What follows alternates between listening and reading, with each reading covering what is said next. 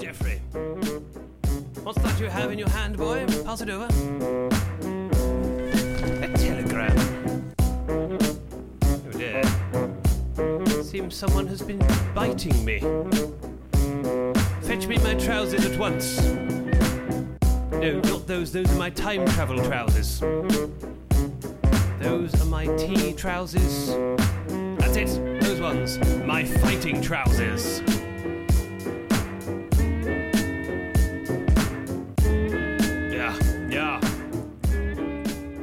Sit at the ramshackle bar, seeking refuge from the midday sun. The wasteland is tough these days, and you've just spent your last roll of toilet paper to get some purified cold water. Suddenly, the door opens, and three silhouettes stand there. You shield your eyes against the glaring sun and look closely. The first, a big man, a pipe wrench in his belt and a bazooka over his shoulder, stands there. The middle one adjusts his glasses and blows out some smoke as he lights up an immaculately painted but colourful flamethrower. The third one, the shorter of the three, stands there with a crazy look in his eye, shaving with a rusty razor while he flicks the safety on and off a rusty Colt 45. Could it be? No, you've heard the stories. They went mad and wandered the wastelands, uh, tormented by COVID for, for eons. That you'd heard they'd died. You heard they'd moved to Canada, but you look closer and see an icon painted on each of the armored chests. A burger, glorious, with a magnificent eagle sprawled on top of it.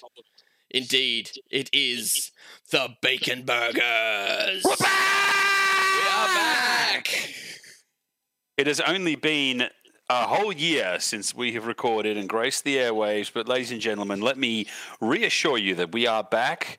We haven't changed. A lot, has, a lot has changed since the last episode. We have lost yeah. Betty White, Norm Macdonald, Rush Limbaugh, Dustin Diamond, and Meatloaf, and yet we are still fucking here. Evening, folks. As always, I'm Tristan, aka Chubby Cheese, joined by. Veggie cheese coming to you from the cursed earth, wandering the wasteland. Yeah. And of else course, we the got? blue cheese rubes uh, sitting here amongst a pile of resin.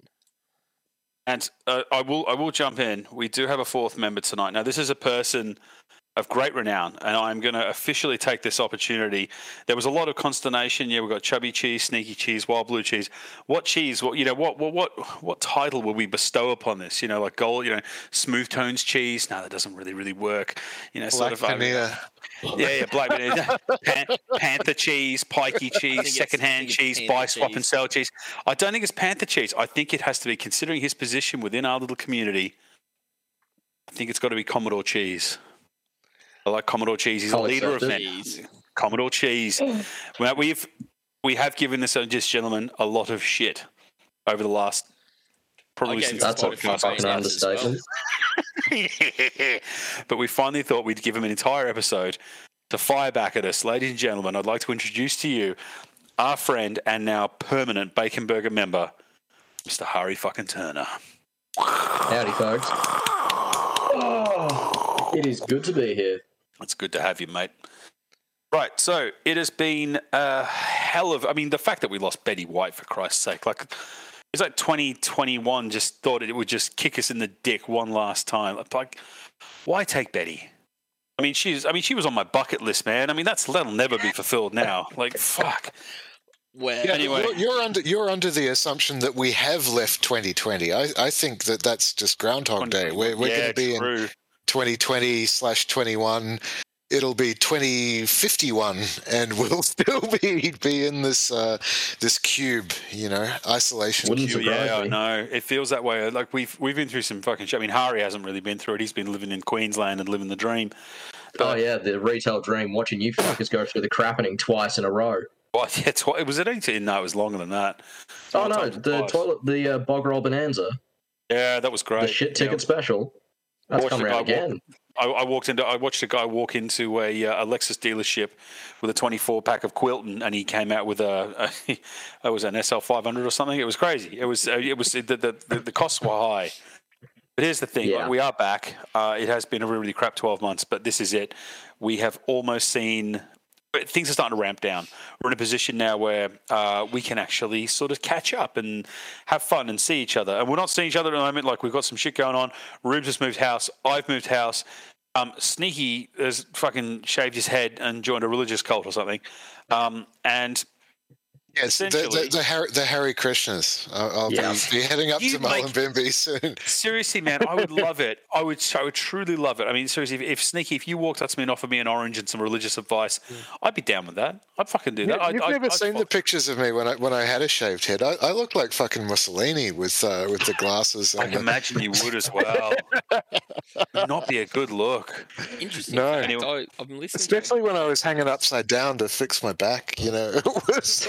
I'm- I'm Traction, it always gets a, you. Uh, a podcast at the moment. Mussolini was actually a school teacher before. Uh, He was. He was. He, he was. He was a journal. He was a journalist, and uh, he was at one time a member of the Communist Party of, of Italy. yeah. I've heard that. Yeah. Yeah, strange, uh, strange tra- ill- trajectory ill- that guy went through. Anyway, so it's been a really shit. Yeah, it's been a really shit two years. Um, the last time that I actually rolled dice was uh, CanCon uh, 2020. So it's been like two years. Uh, luckily um, for bolt action in general, you know, we've had the juggers. They seem to have done an you know an okay kind of job, you know, sort of holding down the fort while we were taking a bit of time off. But um, a lot has changed. Um, I got qualified, moved house, blah blah blah. Today is actually my 15th wedding anniversary, and instead of spending time with my wife, uh, like you know perhaps she would want, I'm currently sitting in my garage talking to you cunts. So um, let's you, do. you a- decided not to get married on Valentine's Day, like we're a couple of days No, out. You just no, went, no, we- no. Nah, we, we don't. My wife, we don't celebrate Valentine's Day, and I'm not saying that to be funny. We actually don't. My wife is like, when we first got together, it was kind of coming up because it's only a little bit, like it's only a few. Uh, Valentine's Day is was it eight, nine, ten? Yeah, it's only three, six days after my birthday. Um, but yeah, my wife was always just like, no, I'm don't, no, f- no, I'm not into it. She doesn't like flowers. hmm Give her a box of chocolates every so often, but yeah, she doesn't do flowers. Anyway, so I'm here hanging out with you bastards. Um, I'm look, I'm going to throw it over to Rubes because um, I think out of all of us, you've had the biggest life change um, since we last recorded. Yeah, Um, I um I bought some more miniatures. But you bought a miniature. You'll be paying for that one for 18 years Exactly to come. right. Most expensive miniature I've ever bought. Um, Yeah, you got to you, you got to you got to give it a you got to give it a, a wash every day. Like it's just, no highlights. no, not yet. Um, yeah, so uh, I now have a rugrat. I um, 'cause it's been Congrats, man. God, thank you. I think uh, I don't think Mrs. was even pregnant last time we released a, a uh, an episode. To be honest, um, Yeah. yeah. So I've now got a little mini me who has already shown fascination in um, the games room. Um, Is it is it true that in honor of Hari, you named your son Bayonet? Japanese bayonet? You bastard. Oh, right. You That's both easy to Ari. Ari, I want to make you the godfather. Oh, that'd be great. I'm so touched. Okay, Oh. What's the kid's name? Bayonet. Dead Oh, you could have called him. fucker. You could have called him Panther. You know, Pan- Pan- Panther bayonet. like that, that's that scene in um that scene in the old uh, Beavis and Butthead uh, things where they're doing Pantera, like they're, Oh, they're yeah. taking the piss, piss out of Pantera. It's like you respect your stepmother, Pantera, or you'll be sleeping on the street. Yeah, Right. Luckily, Now we have luckily to I've- model up a panther with a bayonet attached to it. There you go. so yeah, so I've been pretty lucky. He um, has great fascination with the games room. Um, so I've also left Melbourne uh, for Central Victoria, and um, I now have a games room much bigger than I had previously. Still Um, filled it with shit. Yeah, I've still sorting it out. I've still got tubs of scenery and miniatures to unpack, and need more shelves. We always need more shelves. But uh, when he's having one of his noisy moments, I bring him in the games room and he looks at the shelves and it calms him down. So uh, you takes go. after his old man. Mm. I suspect though it's more about ooh that looks tasty at this stage with him, but you know Yeah. Most likely. I'm actually pretty lucky. Like I've I've got my hobby area set up in my garage. Like we we moved we moved house. I moved from where I was in. We were living next door to Ice Addicts, so that was fun. and we decided no, we don't want to do it anymore. So we moved down to like we. I'm living. I think I'm six minutes away from the beach now, and it's kind of like it's a double edged sword because yeah, it's like I I love living where I live. I truly fucking do, but every so often, like I kind of look up, and if I'm at the beach at like say McCrae, I can look up and I can pretty much see kind of roughly where like you know the direction that Sneaky lives, and I'm like. It's so fucking far to go for podcasting now, so we might have to do something, yeah, remote as opposed to uh, as opposed to catching up. Like I still want to do the catch up thing, and we are going to try and be better this year now that we've got events back um, in recording and you know sort of uh, serving up a bit more of a a bit more of the crap that you're used to from us. But um, sneaky, how's your how was your 2021? Um, I sat in a room and painted fucking miniatures until my eyes you- bled. And you Um, painted yourself. yeah, yeah. Um, no, it was it was nothing. Um, nothing happened. Nothing particularly bad, but No, nothing really of anything I got COVID. happened. Like, oh, fun. you did, you did. I got- still yeah. uh, still avoiding it. I'm, I'm No, uh, you fucking yeah, it's not fun. No, no, no. Um, look, yeah, 2021 was was uh, really a whole lot of nothing. Um, I got so sick of the sight of this room that I'm sitting in that you would not believe it. Um, you know, so it wasn't wasn't horribly objectionable, but uh, it was just a whole lot of nothing, really. Yeah. Um, yeah, it was it was cool in the sense that uh, I, I painted a lot of shit for a lot of people. Um, That's some really nice stuff, man. yeah, but then I, I kind of came out of the other end of that, and I, I went, you know, it's it's always a um, question. You know, some people will say, do something you love and you never work a day in your life. I don't necessarily think that's quite right because anything that you do, when it's got a dollar figure and a deadline attached to it, becomes work. And uh, you know, when your Mm. your self criticism will kick in and say, "Oh, is this up to my standards or whatever?" Yeah, it, that that is work. Um, and I'm kind of coming out the other side of that and wanting to scale that back a little bit and go, I need to work on my own projects a bit more because I'm I'm looking at burnout coming over that horizon a little Yeah, bit unless I do my own shit. You're getting to where I got to when I was doing commission work. Is eventually you, it just sucks all the fun out of painting. Mm-hmm, Um, and I'm like, yeah, I, I like getting paid for this stuff, and money is great because it lets me do all this other stuff and yada yada yada. But shit, it's like it, it shouldn't be. It shouldn't. You shouldn't have that. Oh, I've got to sit down at the hobby desk again.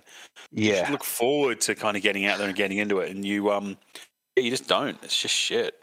Yeah, look, I mean, it's I, I I'm not going to um, second guess that because look, it was it was a really cool thing to have that there as an option uh, during this time when when um, you know employment conditions in Melbourne were just just complete shithouse. Like you know, no one's hiring anybody when they don't know if there's a lockdown coming next week or, Yeah, or not. looming. Yeah, I know. Yeah, yeah, yeah, uh, and particularly my, my sector where I where I was working with with the borders shut was just a complete catastrophe. Um, And yeah, the music thing not being happening at all either. So look, it, that that was cool in its own way.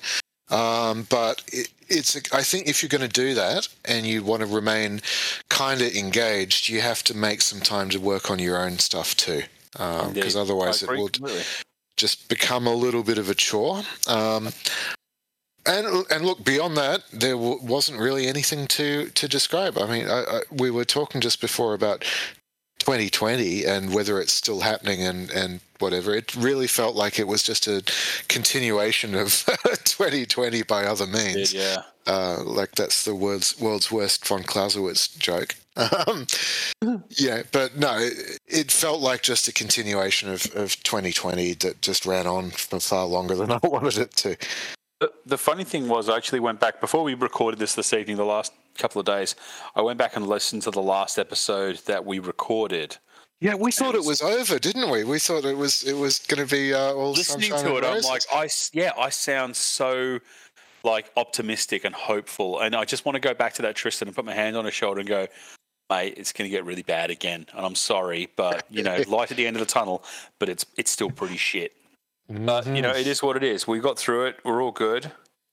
Um, but I'll tell you what. The one thing I t- the one thing I did notice about that podcast that we recorded is we didn't spend a heck of a lot of time talking about bolt action because there wasn't a heck of a lot of bolt action happening. But That's changed. But before we get any further, Ari, how you been? Oh, you know, living the dream. Retail never changes. So, I mean, it's basically been two years of Groundhog for me. I just want to hear Ron Perlman say that. Re- retail, retail never changes. I want to hear Al Pacino say it. No, it's How would you- um, look, 2021 Oh wow, somehow Retail. 20. retail never changes. Tried, fucking tried. Anybody else? Anybody else want to try? Uh, Yeah. Christopher Walken. You. Retail, retail never changes. It's like this thing. No, I'm going to stop. Keep going. Yeah. sorry. Nah, 2021 was just an extension of 2020 with an additional side serving of extra shit. So I'm hearing you. got through it. Not a lot of hobby happened, but you know, Yeah, it is what it's- it's kind of one of those things. I mean, you, it, it's kind of hard for me to kind of listen to you say that and go, well, and reconcile with that because you are so active in our community. Uh, the fact that you and um, you and big big Bobby Lambert. I don't know how. Seriously, how did two Queenslanders end up as the admins for the Bolt Action New Zealand, Um, New Zealand page? Yeah, look, I the whole thing behind that. Um, Pete was Pete West was looking for a couple of extra admins to come on board.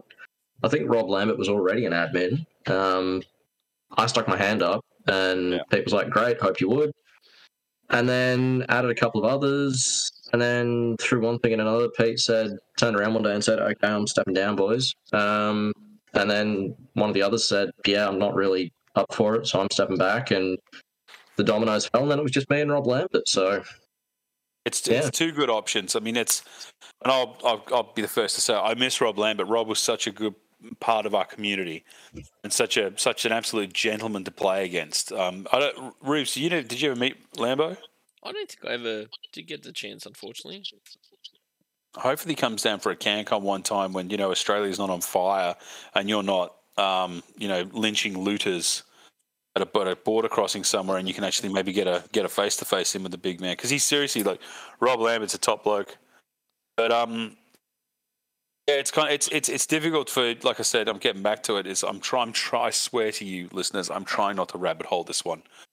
Uh, it's one of those things where it's it's hard for me to kind of reconcile you not being in the hobby because you are such a big part of the hobby, um, especially in the Australian scene. Like you and I, how many events have you and I done together now, Hari? Considering that you and I, like, we live in very different parts of Australia. um, I'm pretty sure you hit CanCon 2016. I think I did, but you and I went. You and I didn't know each other then. No, we didn't know each other then, but Yeah, I mean, there's at least three events in Melbourne itself. yeah, because you and I met for the first time at was it Brad's? Was it Bear or Wolf? I think it was Bear. it was Wolf. Yeah, I that, didn't was, that was my first event.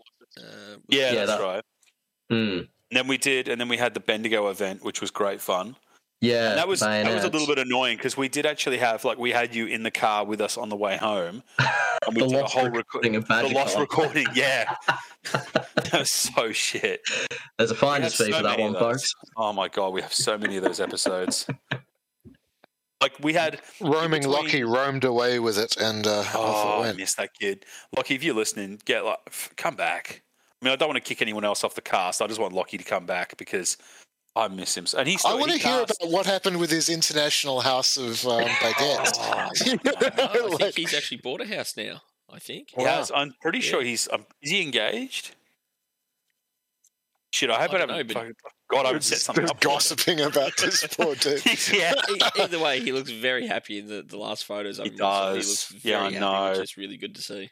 No, it was lucky- just those endless stories about how how the he essentially how- lived in a backpackers. Yeah, he's look, the, the funny I thing is like we miss joke about it.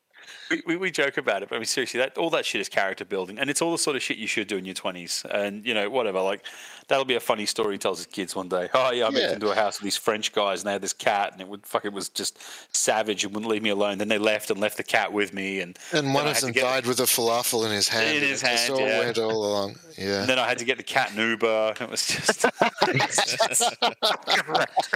Um, uh, something just dawned on me. Now, our trip to uh, Tasmania a couple of years back to Sulik, I'm pretty sure when I booked the, the plane tickets, I actually listed Hari as Commodore for Yeah, you did. the ticket. You I did. That's right. Oh, Oh, yeah, and then we yeah, because we've done so we've done Bear, we did the uh, BadgerCon, and then we did uh we've done a CanCon together, and then we also did um Sudlich. So that's four events. Yeah, I'm pretty I sure there's like another one something in- else. Yeah, same. I'm pretty sure there's another one there Um, somewhere. Yeah, there was Lee Avery's event that he ran at. Oh, stop the Hoff. yes, that was it. right. I remember that. Yeah, that's five events. I mean, Har- I mean, Hari's putting down the kilometers. As I mean, for those, I mean, for, for, to give you an will idea. travel. Absolutely. So, I mean, the Bacon Burgers are basically like a Melbourne-centric podcast. You know, we we always we Well, not have been. anymore. You're barely in Melbourne, and uh, Rubes isn't at all anymore. Hey, I'm I'm still considered Metro, motherfucker. You're our anchor point, Sneaky. You're Yeah. what keeps us tethered. Well, I'm Um, barely on planet Earth these days. so I wouldn't know about that. But um, Hari, you're like, I mean, I, I like I joke about you being a Queensland. You're not a Queenslander. You're from northern New South Wales. Is that right? Mullen, Yep. Mullumbimby? I mean, close enough. We're spitting distance to the border. You Um, spit at the, you spit at the border quite a lot. well, pretty much. I am the one that keeps the less civilized bolt action players north of the border. So you can thank me later. um, but yeah, no, it's because there isn't that much of a local scene here, and the tournament scene on the Gold Coast died quite drastically. There's a lot of travel involved if you want to get to events, and you're living in northern New South Wales. So that means either Brisbane, which is two hours north, Sydney, which is eight hours south, or Melbourne, however you far really? south Are you eight hours? Eight hours south to Sydney? I didn't know you realize you were that high up. Yeah, I'll to drive you- for 10 hours and I'll still be in the same state.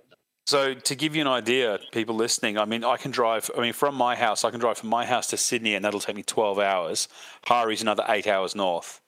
Yeah. Yeah, Now- but remember, Sydney is not that far from the Victorian border, all things considered. And then, yeah, I, I've always been, I've always been oh shit! weirded out a little bit by the fact that I thought Brisbane was w- mentally that Brisbane was about where Rockhampton was, that Brisbane was very far north, but you get to Brisbane and you're only halfway up the coast, you know, Yep. you've still got to go through Rockhampton and Cairns and yada yada, right? Like it's Yeah. huge. I mean, speaking of Cairns, there is actually a up and coming bolt action community up there. well, they have the tank. They have the tank museum there. How Yeah. amazing is that? Well, I got, had the luck of running an event for them, which was fantastic. And running the event at the museum is even better. It's like it's difficult to actually focus because it's surrounded. It's like war nerd mecca, basically. You know, Victoria has a couple of those, but no one seems to know about them. There's that. There's that weird one in Gippsland where they they'll actually take you for a drive around Yes. uh, So this they don't obstacle have course. Really, anything World War Two wise, everything's pretty much post war. I follow them on Facebook, and I'm always like, when I was doing, packing them, I'm like, oh, it's only an hour's drive away. Maybe I'll go drive a tank, but then I never Mm. did. So Yeah, it's Yeah, so I, I went up there, but there's another one in Echuca that I've never really seen discussed. I only found out about this because because I we happened to be to go up for a weekend away in uh, Echuca, Moama. Right, we're we're up there just going. Okay, how many times can you go up and down the river on a paddle boat? This place is a combination wine and cheese. Uh, You told us about this, yeah. But Yeah. they have And their were own little tank museum there, and they, Yeah. they've got they've got all sorts of shit there, but you never really see it talked about or advertised. So, yeah, what wine and cheese compliments a Panzer IV best? Yeah, no, no, no, no, no. I'll, I'll stop you right there. See, Sneaky, Sneaky pulled this on us on a, on a podcast a while ago, and he was like, "Oh yeah, blah, blah, blah. you know, I went up and did wine and cheese and tanks," and we were like, "You fucking motherfucker! You just just saunter off up to the border and just you know root around your little fucking tank, and then, then no invite, no invite, and then you you also did you actually rode a tank a while back, and you didn't let us know about that either. We could have Yeah, come well, thrown that things one's at you. that one that one was pretty cool actually. Although that Yeah. wasn't really a tank; it was a uh, M113. So it's it's a it's like Lieutenant Gruber's little tank. Really, Yeah, it's a it's the su- fire support version that has a turret, but it's an APC with a howitzer stuck on the top. Oh, it's the um. It's got the Saladin turret on top. Yeah, that's right. Yeah, yeah, Oh, yeah. fantastic! All right, so I'm just going to, before I throw over to Hobby, I'm just going to point out that when we started recording this, we all jumped into Discord channel and we looked at the people who had access to this channel. And I'm like, oh, okay, there's Fighting Kentucky and he'll be fast asleep. And then we looked at Sheffy from the Juggers. And it was like, okay, no problems. You know, it's very early in the morning. Sheffy won't be, a, Sheffy's actually be messaging us. He's, he's, he's actually kind of in the channel, but not in the channel. I, Mm. we should have locked the bloody channel, Rubes. Come on. Who would have ever imagined that someone like that could be gainfully employed enough to be up up in the morning? He's, uh, he's, he's, up, he's up for morning prayers. Anyway, all right. So I'm going to do this. I'm going to do the roundup, the hobby roundup, very, very quickly. Uh, given it's been 12 months. Um, okay, uh, I'll go first because it's mine's relatively easy. Um, I haven't picked up a paintbrush or done anything of any sort of value since 2020. As soon as I found out that Andrew Baxter, who ran a very successful CanCon 2022, was going to run events down here in Melbourne, and also uh, Lee Avery is running a, Con- a Conquest event, uh, my hobby mojo kicked in hard. I was like a 14 year old who discovered porn. I could not put it Wow, down. that's an image. It's right there with you. Anyway, so chafed, um, chafed those paintbrushes real hard. you they have I've taken the taken the lacquer right off the right off the shaft. Anyway, so uh, a little while ago, I stripped all of my British Airborne. You know, did the whole um, uh, paint strip and whatnot. Put this force together, glued on a heap of little bandoliers and pouches and this, that, and the other, and I have repainted. There's a lot of it now. Like I've done a 25 pounder and a sniper, done a HQ, and about 30 infantry models at the moment. I've got, um, and the Juggers will be very happy to hear this. I've got two flamethrowers. They'll be less happy to hear this. I've got two PIATs, three snipers, and a couple other bits and pieces, a mortar. I'm doing a display tray. Uh, my hobby mojo is fucking back, and as soon as I've done uh, the British Airborne, it is the Deutsches Afrika Corps. That's my next army. But other than that, I haven't really done a heck of a lot because we were just busy doing shit. So uh, I'm going to throw. The thing is, like, I want to throw to Rubes, but I know that that's going to be a conversation that goes for like the better part of about 16 hours because we're going to hear about every vehicle that he's printed out. And okay, Rubes, you ready for it? Hang on. Yep, Where's me? Here's my phone. Hang on. I'm gonna I'm gonna do this properly. Open my phone up. Okay. Uh, stopwatch. All right, Rubes, you've got two minutes. You've got two minutes to tell me what your hobby's been doing since the last recording, starting now. Go. Okay, my hobby uh, was pretty random um, until with with the move out of Melbourne, um, kind of put a bit dampener. Uh, since getting up here and unpacking, my obsession for early war has kicked right in again. I'm currently in the process of painting a platoon of 1940 Fallschirmjäger and a platoon of Dutch um, from May 40 miniatures. Uh, very nice sculpts.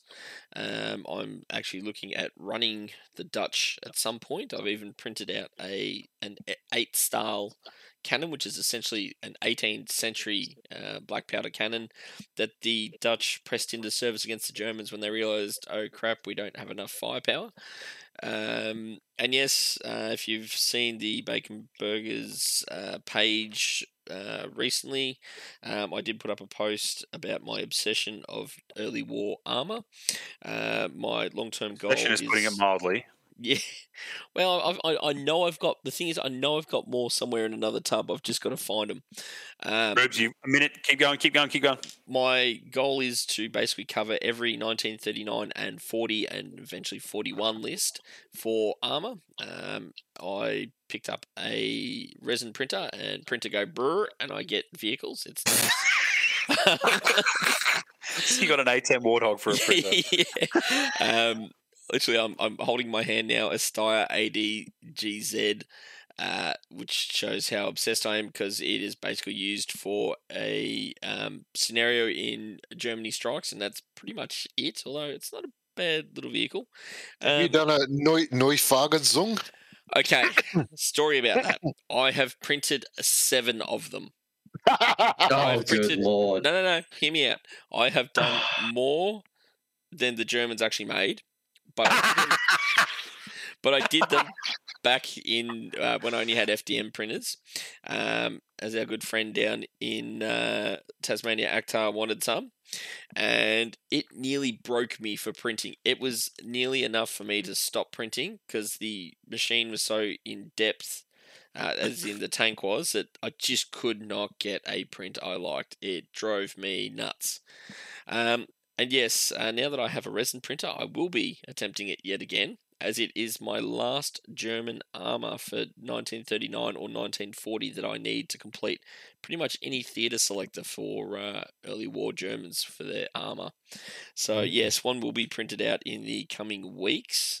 Um, and then I shall move on to 1941. Although I've still got a, a lot of other nationalities to uh, to print out. Um, I've pretty much done all the Poles, done all the Belgians. Uh, what else have I done? Uh, large complement of Soviets, huge complement of BEF, um, French. I've still got a heap because the French did have quite a wide variety. Uh, of course, Germans are pretty much done bar one uh, very odd and useless tank. And yeah, so the uh, the printing and the painting and the building uh, does continue. Well With done. the printing and the building and the hey hey. Cliven, Cliven. Cliven. Yeah, you blew you blew right through two minutes, but I'll just let you go because I can hear you winding it up. That's fantastic, Rubes. As usual, you're putting us all to shame. Um, Sneaky, what's your hobby been like? All right. Well, uh, we seem to be on a theme about early war, actually. So on the bench right now, as we are talking, um, I am painting up uh, early war French armor. Yes, Um, love it. So there's a there's a there's a bit of everything actually. Uh, so there's a Char and a SOMUA and the little Hotchkiss little beasties and the uh, Panhard and uh, what is that half track that looks like something out of Wacky Races? Oh, the um, ugly looking thing. uh, the P18, I think it is. Mm, yep, yep. Uh, so I did all of that, and uh, the another project I worked on for the same guy was uh, early war um, uh, 1940 Germans. Um, so that was a whole stack of infantry and uh, artillery and know the the works, and that had pretty much all of the armor for 1940. So Panzer one, two, three, four, um, Hanomags, all of that sort of stuff. Um, that's about the extent of the bolt action stuff, but then there's been a lot of other projects that I've taken on for people. Um, I did a huge, huge. If you've ever seen um, how big armies for Hail Caesar are, Mhm. um, I did a Celt, uh, a Celt army for Hail Caesar with all of those checked and striped trousers and hand painted tattoos and Isn't that a George Clooney film? Decal. Yeah, it is. That's a good film too. But uh, They, um, Uh, they looked amazing too, by the way. well, I was happy with that, but that was that was a long time coming. Um, you know that that was a real grind to to get through that.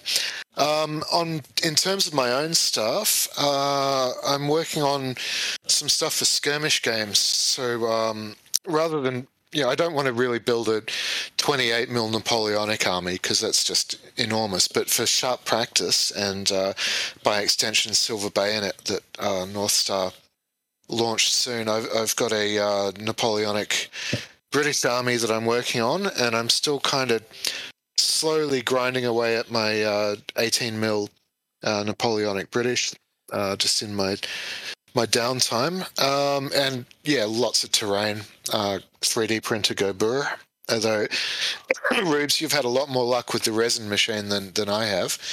Um, it, I I found that um, you know living in a in a it's not a small apartment, but it is an enclosed uh, apartment. Certainly in the winter, um, I couldn't be running that out on the the balcony, and uh, it the resin that I was using was quite a strong smell in my little office, and uh, yeah, it would. Our bedroom is just next to that that room, so uh, I, I got the uh, kibosh put on resin printing inside at least until I uh, either find a way to, to vent it or um, use a low odor resin on that. Uh, but I've I've printed out pretty much an entire uh, town worth of uh, MDF terrain, Nice. uh, which is Well, hang looking, on. What, so hang looking on, pretty hang on, good. hang on, hang on. What? MDF. not MDF. Sorry, FDM. Right. Uh, Okay. Sorry. I was like, you, have a, you, you had an MDF cutter. Um, when did this happen? You got Yeah, that's not that's not happening in my little Oh. office. No way. I was like, you're, complaining about the smell of a resin printer. Yeah. Good, good Yeah. luck with the carcinogenic uh, fun times that is an MDF cutter. Yes, indeed. I'm not going to start a fire in here about that.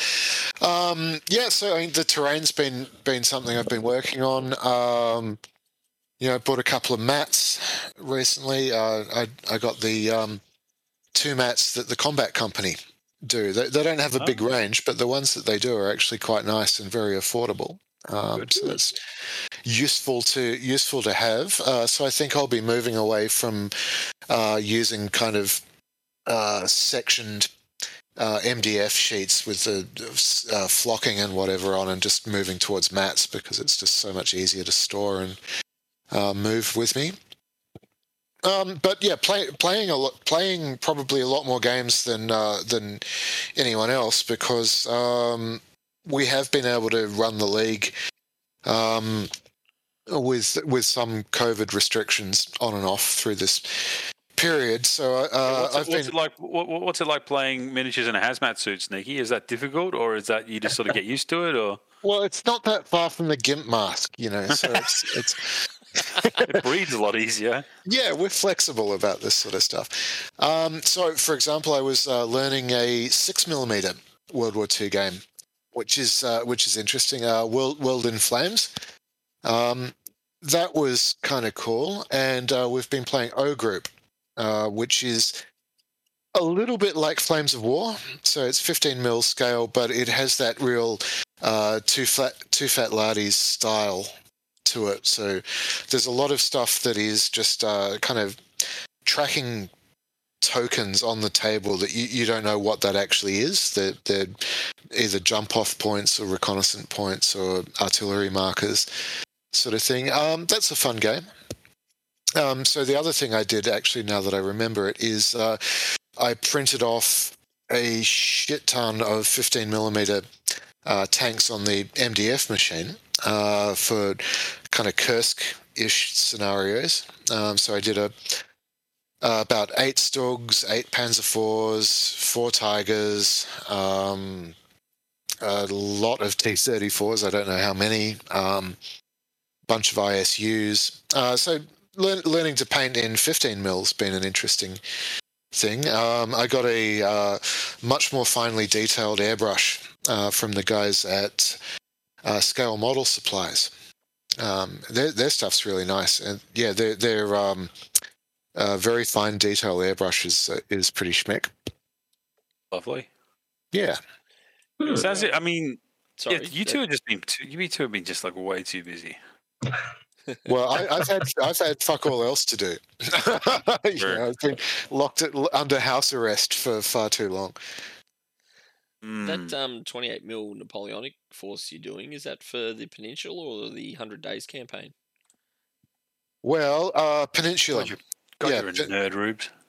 Peninsula largely, but I mean, I'm, I'm not enough of a button counter to, uh, and because I'm not going to go out and buy a whole uh, box of the Victrix stuff, um, uh, just for the, the sake of a skirmish game. Um, and the the core of it are Highlanders, and their uniform really didn't change um, between Peninsula and No. Hundred Days. Um, you, you you don't have that thing about the uh, stovepipe versus Belgic shakos and all of that kind of stuff. And that sort of stuff doesn't change for them because they're wearing kilts. Well, that's that's right, and the um, hussars and light dragoons are um, not that different. I mean, you get the early ones where they're wearing the tarleton helmets and stuff, which I haven't done, but um, the KGL uh, hussars and light dragoons are not hugely dissimilar uh, between the two. So I think it works all right for that. And uh, the the other good thing being that you know um, Silver Bayonet is just ten guys of whatever you you want really. Silver Bayonet. What did Rubes write a game system and name it after Ari?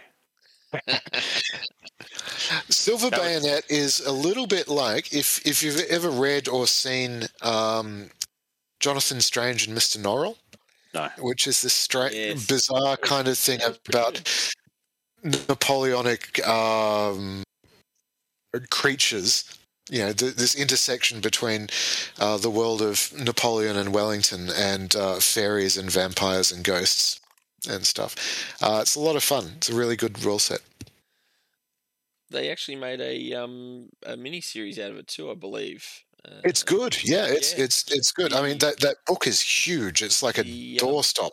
Waterloo episode was pretty good. I think he was at was it La Haye Sainte that he was at, or um Wow. Yeah, the the one I always remember is the is the ship thing where he's trying to float the, the ship off the sandbar with the Yeah. uh, the ghost the, um, horses. I just remember the scene in the in the miniseries when he's at either Hougoumont or La Haye Sainte, and he's using magic to get vines to throw the French back over the walls and stuff like that. It was pretty cool.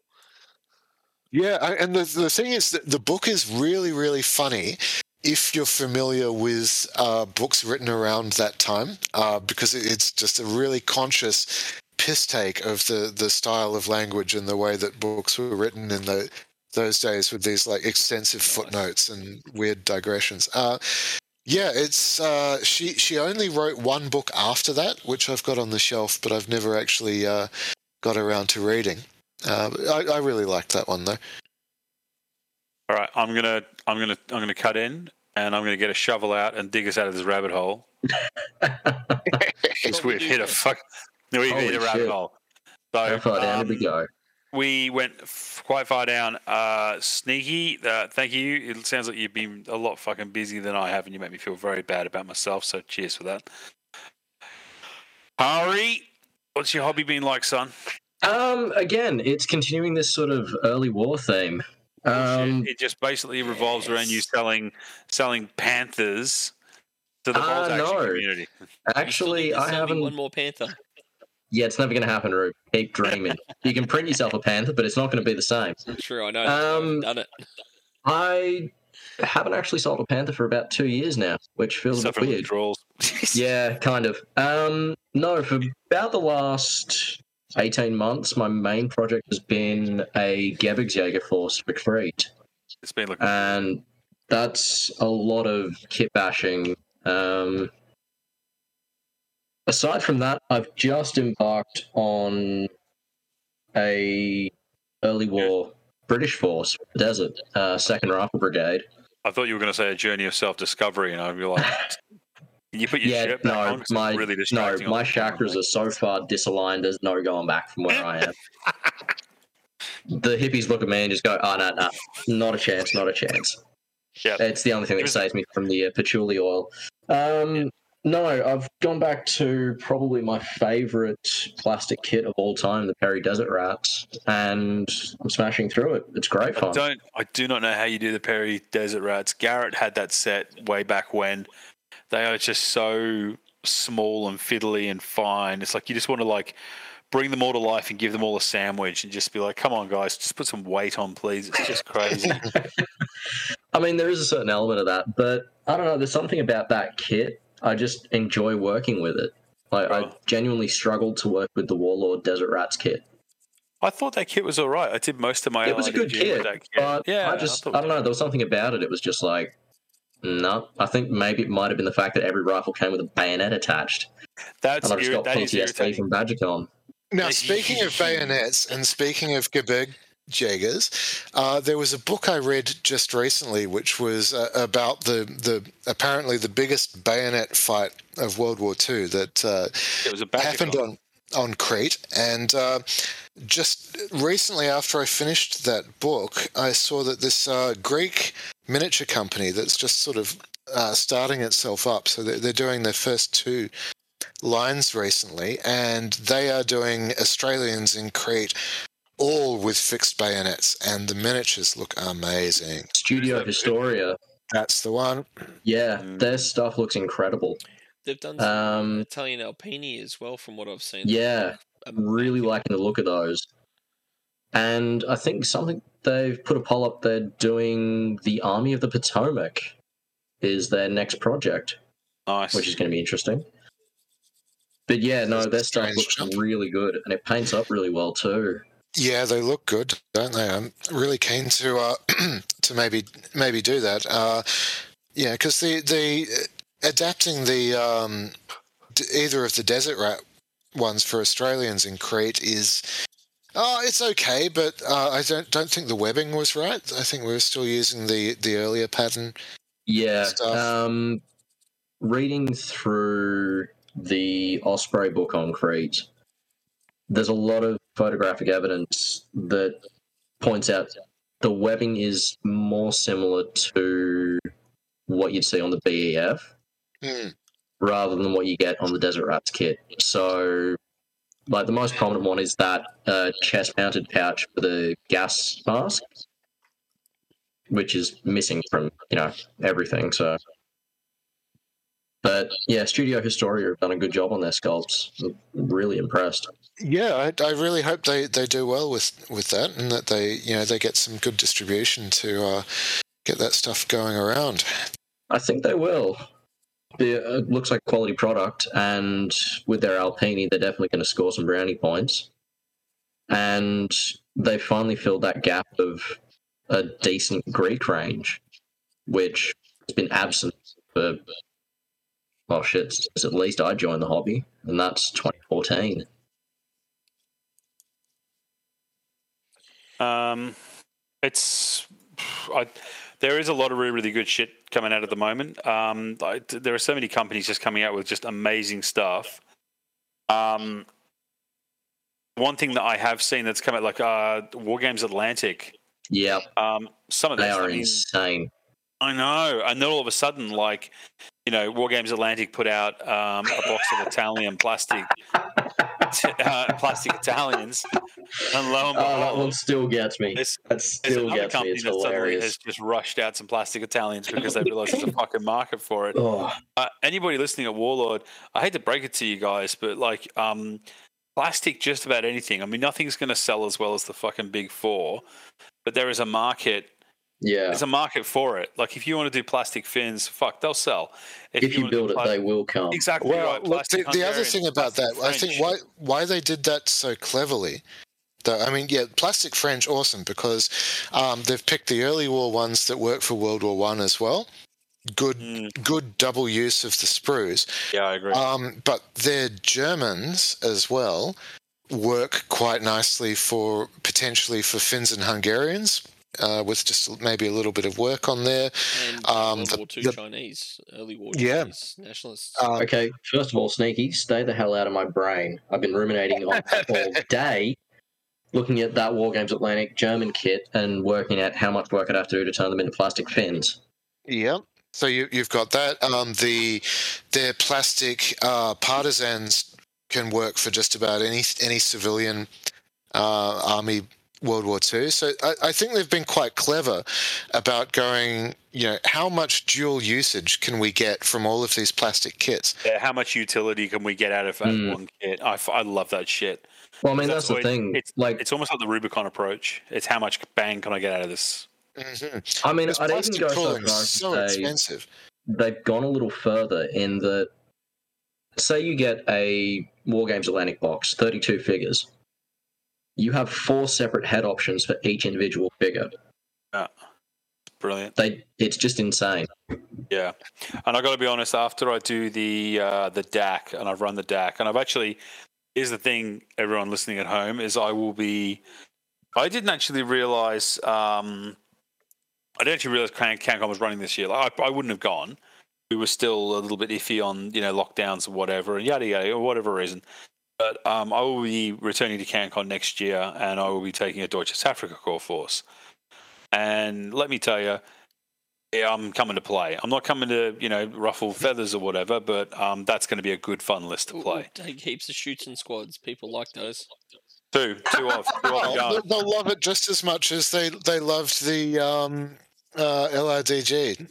They love that. People love that Oh. list. They Oh yeah, tell me that all the was it was so Yeah. warmly received. There wasn't any controversy at all. I don't know what you're Ah, talking no about. controversy. What are you talking about? Yeah, I, I, I won CanCon and the plague descended upon us. You know what was what was all that about? Oh, and then the country caught on fire. No, no, that was no, before that that. was That was, already on that. That's my That was the, the harbinger of your coming. The, the, Yeah. Yeah, that was yeah, fire. I was just waiting for insects to descend now, and I'm I, I've, I've got the time for it. But it's um, yeah. Look, so I'm going to get onto it. It's, we're not going to we're not going to um, we'll hit on it a little bit. We've had a lot of releases. There's a lot, there's a lot of stuff happened in the last year. Um, the two people that I think that are best qualified to talk about this are Hari and uh, Rubes. Since January 2020, what books have we had? Because it's it's it's kind of been a bit out of control, hasn't it? Um, okay, so since January 2020, we've had Marianas and Palau. Rubes, pull me up if I miss anything. I thought you said We've Rubes. that was a had- book. Rubes got his own book. Yeah, Rubes is a uh, all-in-one theater selector. I am a Um, yeah, it's pretty OP. It needs a chronic nerf. Warlord, if you're listening, please nerf Rubes. Please nerf Rubes. but don't take away And my this is- bayonets, please. He's a fanatic. They're coming for your bayonets, boy. They're coming for your bayonets. So we've had Marianas and Palau. We've had D-Day. Then we've had D-Day US sectors. Canadian. D-Day Canadian and British sectors. Yeah. We've had Soft Underbelly, which Yeah. is Sicily in the early stages of the Italian campaign. I feel like there's something missing. Written by written by um. On, I'm just checking my shelf. all good. Yeah, written by Australia's very own Rob Miller. yeah Robbie. uh, Rob. Four of those books. There's, I think, at least four of those books. There's been some serious work put into them. Yeah, Rob. And- Australians have written like so many of the campaign books. It's no, no. crazy, isn't it? I mean, I think it's something to do with how far away removed we are from the rest of the bolt action community internationally. We sort of get a theatre book, we play through the units, we go, okay, what's next? And then we look at the holes in the uh, lists and the variety, Hmm. and then we start looking for solutions. And then we fill those holes with DACA. Lots and lots of DACA. Yeah, we fill those holes with naval obser- with naval observers. Able observers. Thanks. Thanks. Yeah, We've, we've had we've had extensive conversations about um, about naval observers, and initially, like my, my, my knee jerk reaction to naval observers, was like, oh my fucking god, blah blah blah. For naval gazers, Naval gazers. Sneaky, I like a Sneaky will take two. button.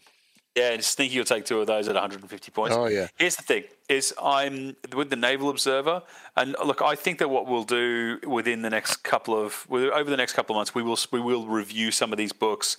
Um, I know that the Juggers have kind of gone over them with their own little sort of slant, but I think we're going to you know we'll touch on them as well. I mean, yeah, some of that some of that material is a bit dated given that you know it's 12 months ago. But I don't give a shit. We're going to do whatever we want with the bacon burgers.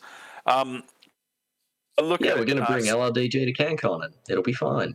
I can't. It's they, I sold them. They're gone. Yeah, I sold my LRDG and my American Airborne. They're fucking. They are gone. I think I covered that in the last episode. They were gone at that stage. But the rub is that something like the Naval Observer, you look at it and think, "Oh my fucking god, it's fucking incredible." At the end of the day, if you're worried about one of those things coming to an event, for one thing, TO shouldn't be allowing them. Um, Yeah, like the, the, the only the, the, if you want to pay 150 points for that fill your boots get on with it because 150 points i can take so like for, you to do that fair enough there's a risk it comes back on you yeah, yeah and look if it goes off it goes off it's fucking horrible but it's it's the 50 point it's giving it to the british for the 50 point upgrade that Yeah. therein lies the mistake That's- however any to worth their salt is going to look at that unit and go no you can't bring that yeah. I mean, that's the Look, there, there, therein we get into some philosophical territory, don't we? About the difference between is the TO's role to try and artificially, well, not artificially, but to, to try and uh, balance the game, or is it just open season for this is in the book, off we go, harden up? You No, know, we've, I never, mean- we've, we've we've never played like that here, Sneaky. No, we never I- have. I, No. I, No. I can't see. it I'm actually going to jump in here because I had this dilemma when I ran Operation Thunder up in Cairns. Now, that bolt action community is less than a year old.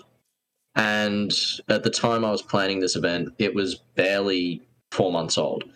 So I sat down and actually had a look at the, th- at the books and went, okay, what do I actually want to do here? Do I want to let this be a no holds barred event and let them go absolutely nuts with their imagination?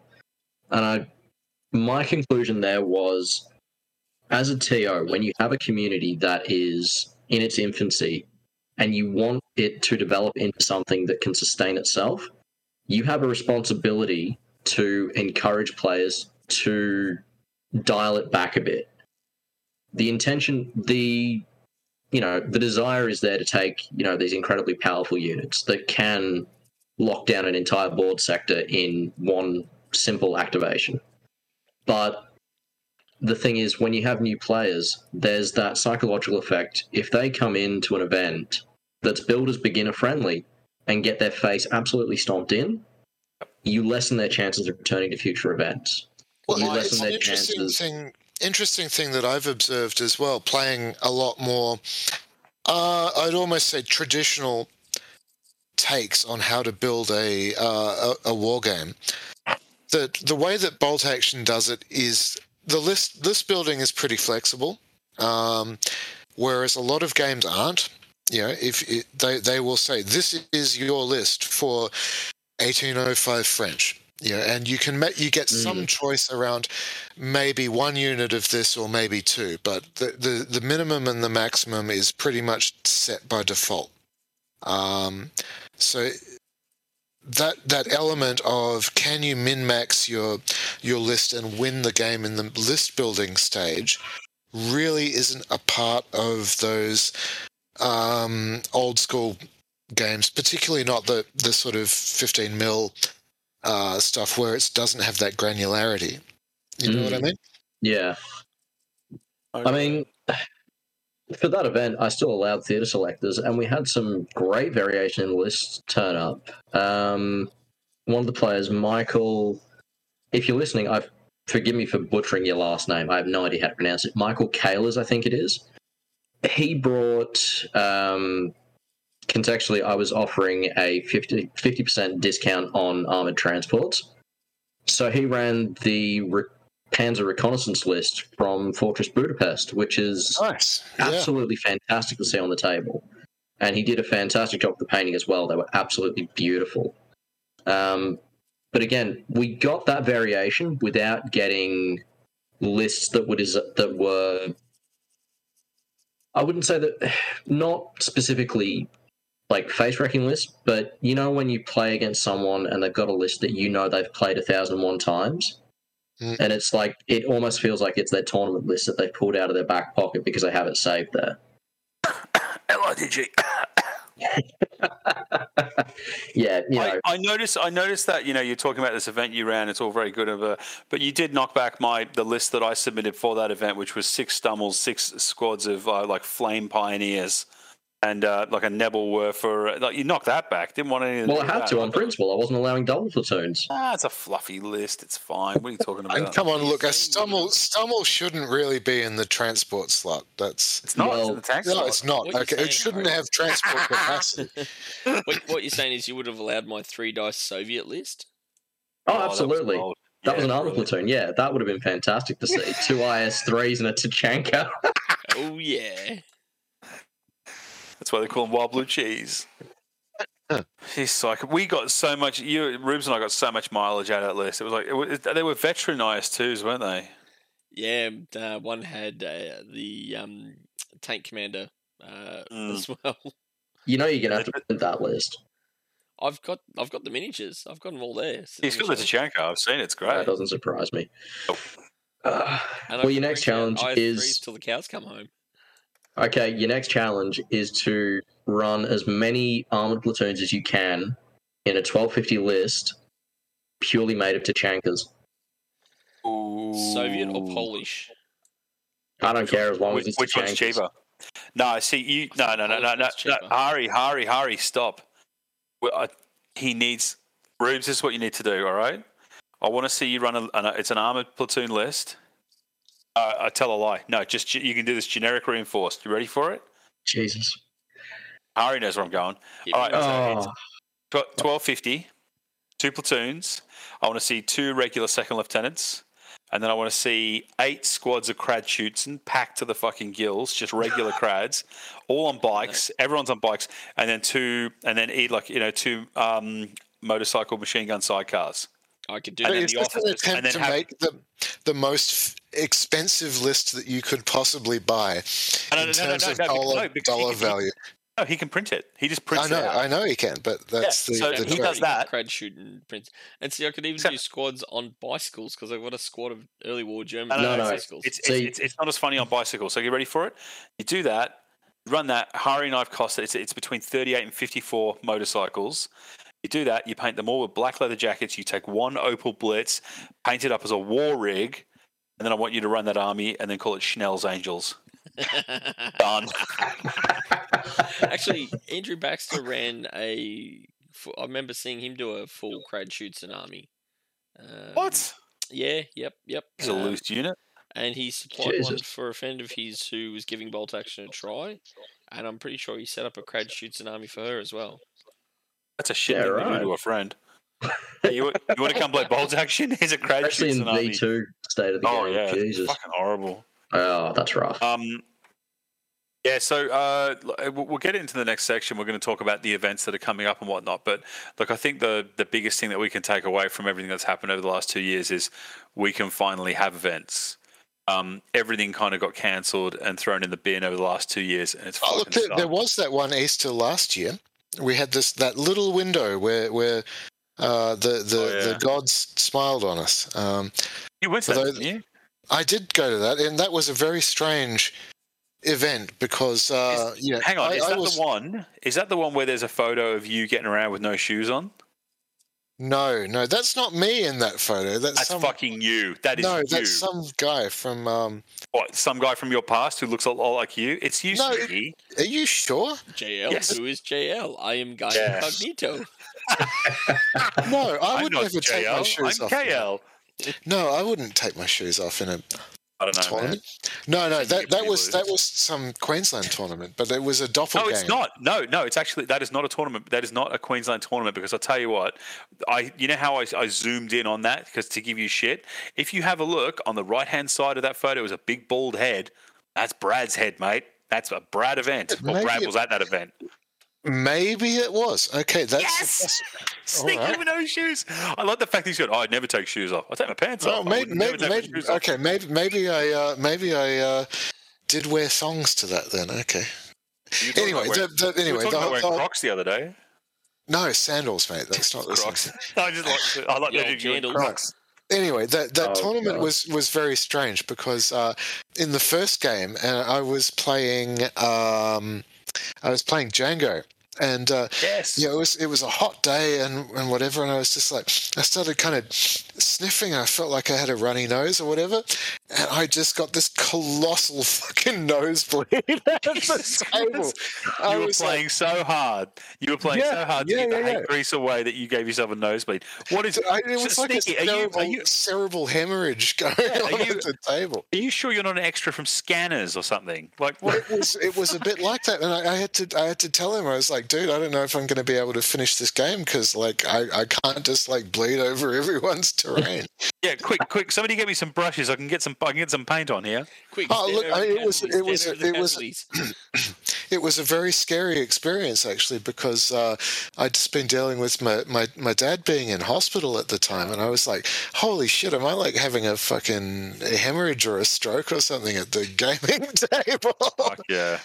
Ah, no, it was that was very unpleasant because it was it was uh, despite being as late as Easter, so it would have been late March or April or something. It was Yeah. hot as fuck that uh, that weekend. Um, it, look, anyway, that aside, it was a it was a good tournament. Uh, it was Yeah. nice just to to get back out there again. Um, and I have actually played a number of games uh, at the at the club as well, uh, just teaching some new people how to play. Uh, so We're gonna probably gonna get this. We're gonna get into this in a minute as we're gonna discuss um, upcoming events. And I think Sneaky, Hmm. you're going to talk about something you're maybe thinking at running at um, League. Oh yeah, Um, well we'll we'll see how we go, but yeah, But look, I think um, what we'll do is we'll hit a break. Uh, we'll go and uh, recharge. I need to go get a drink. Mhm. Um, Hari probably needs to go put some pants on because I'm sick of looking at your ass every time you turn around on the camera. And uh, yeah, we'll come You back. love it. Yeah, You're right. I got, I got, I got no answer for that. Uh, yeah, we'll be back after these messages.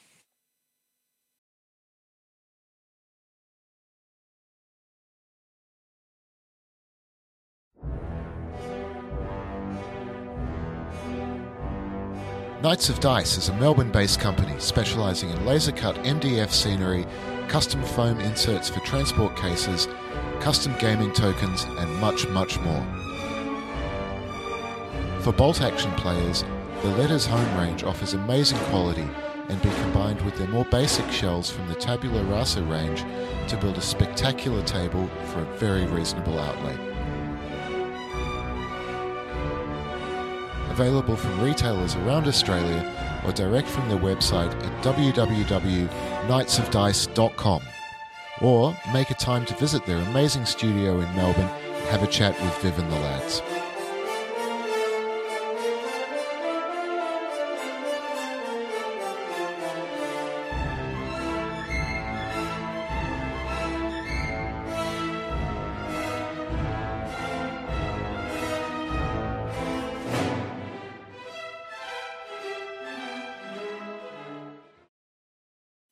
And welcome back. We had a plan. The plan was not to go down any rabbit holes. In executing that plan, we fucking failed. So, here to kick things back off again with what's coming up. Uh, Tristan, what's on the agenda?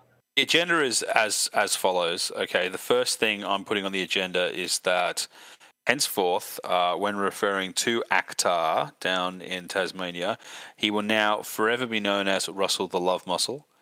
Um, forever. Anybody referring to Akhtar in my presence is to refer to him as Russell the Love Muscle because I'm pretty sure he doesn't like that. Uh, so we're just going to run with it. Russ the Love Muscle. Love you, brother. Okay, So I can't so call him Two Heads anymore? ah, you know, as long as you throw Love Muscle in there somewhere, I really don't Well, I was going to call him Russell Two Heads Berwick.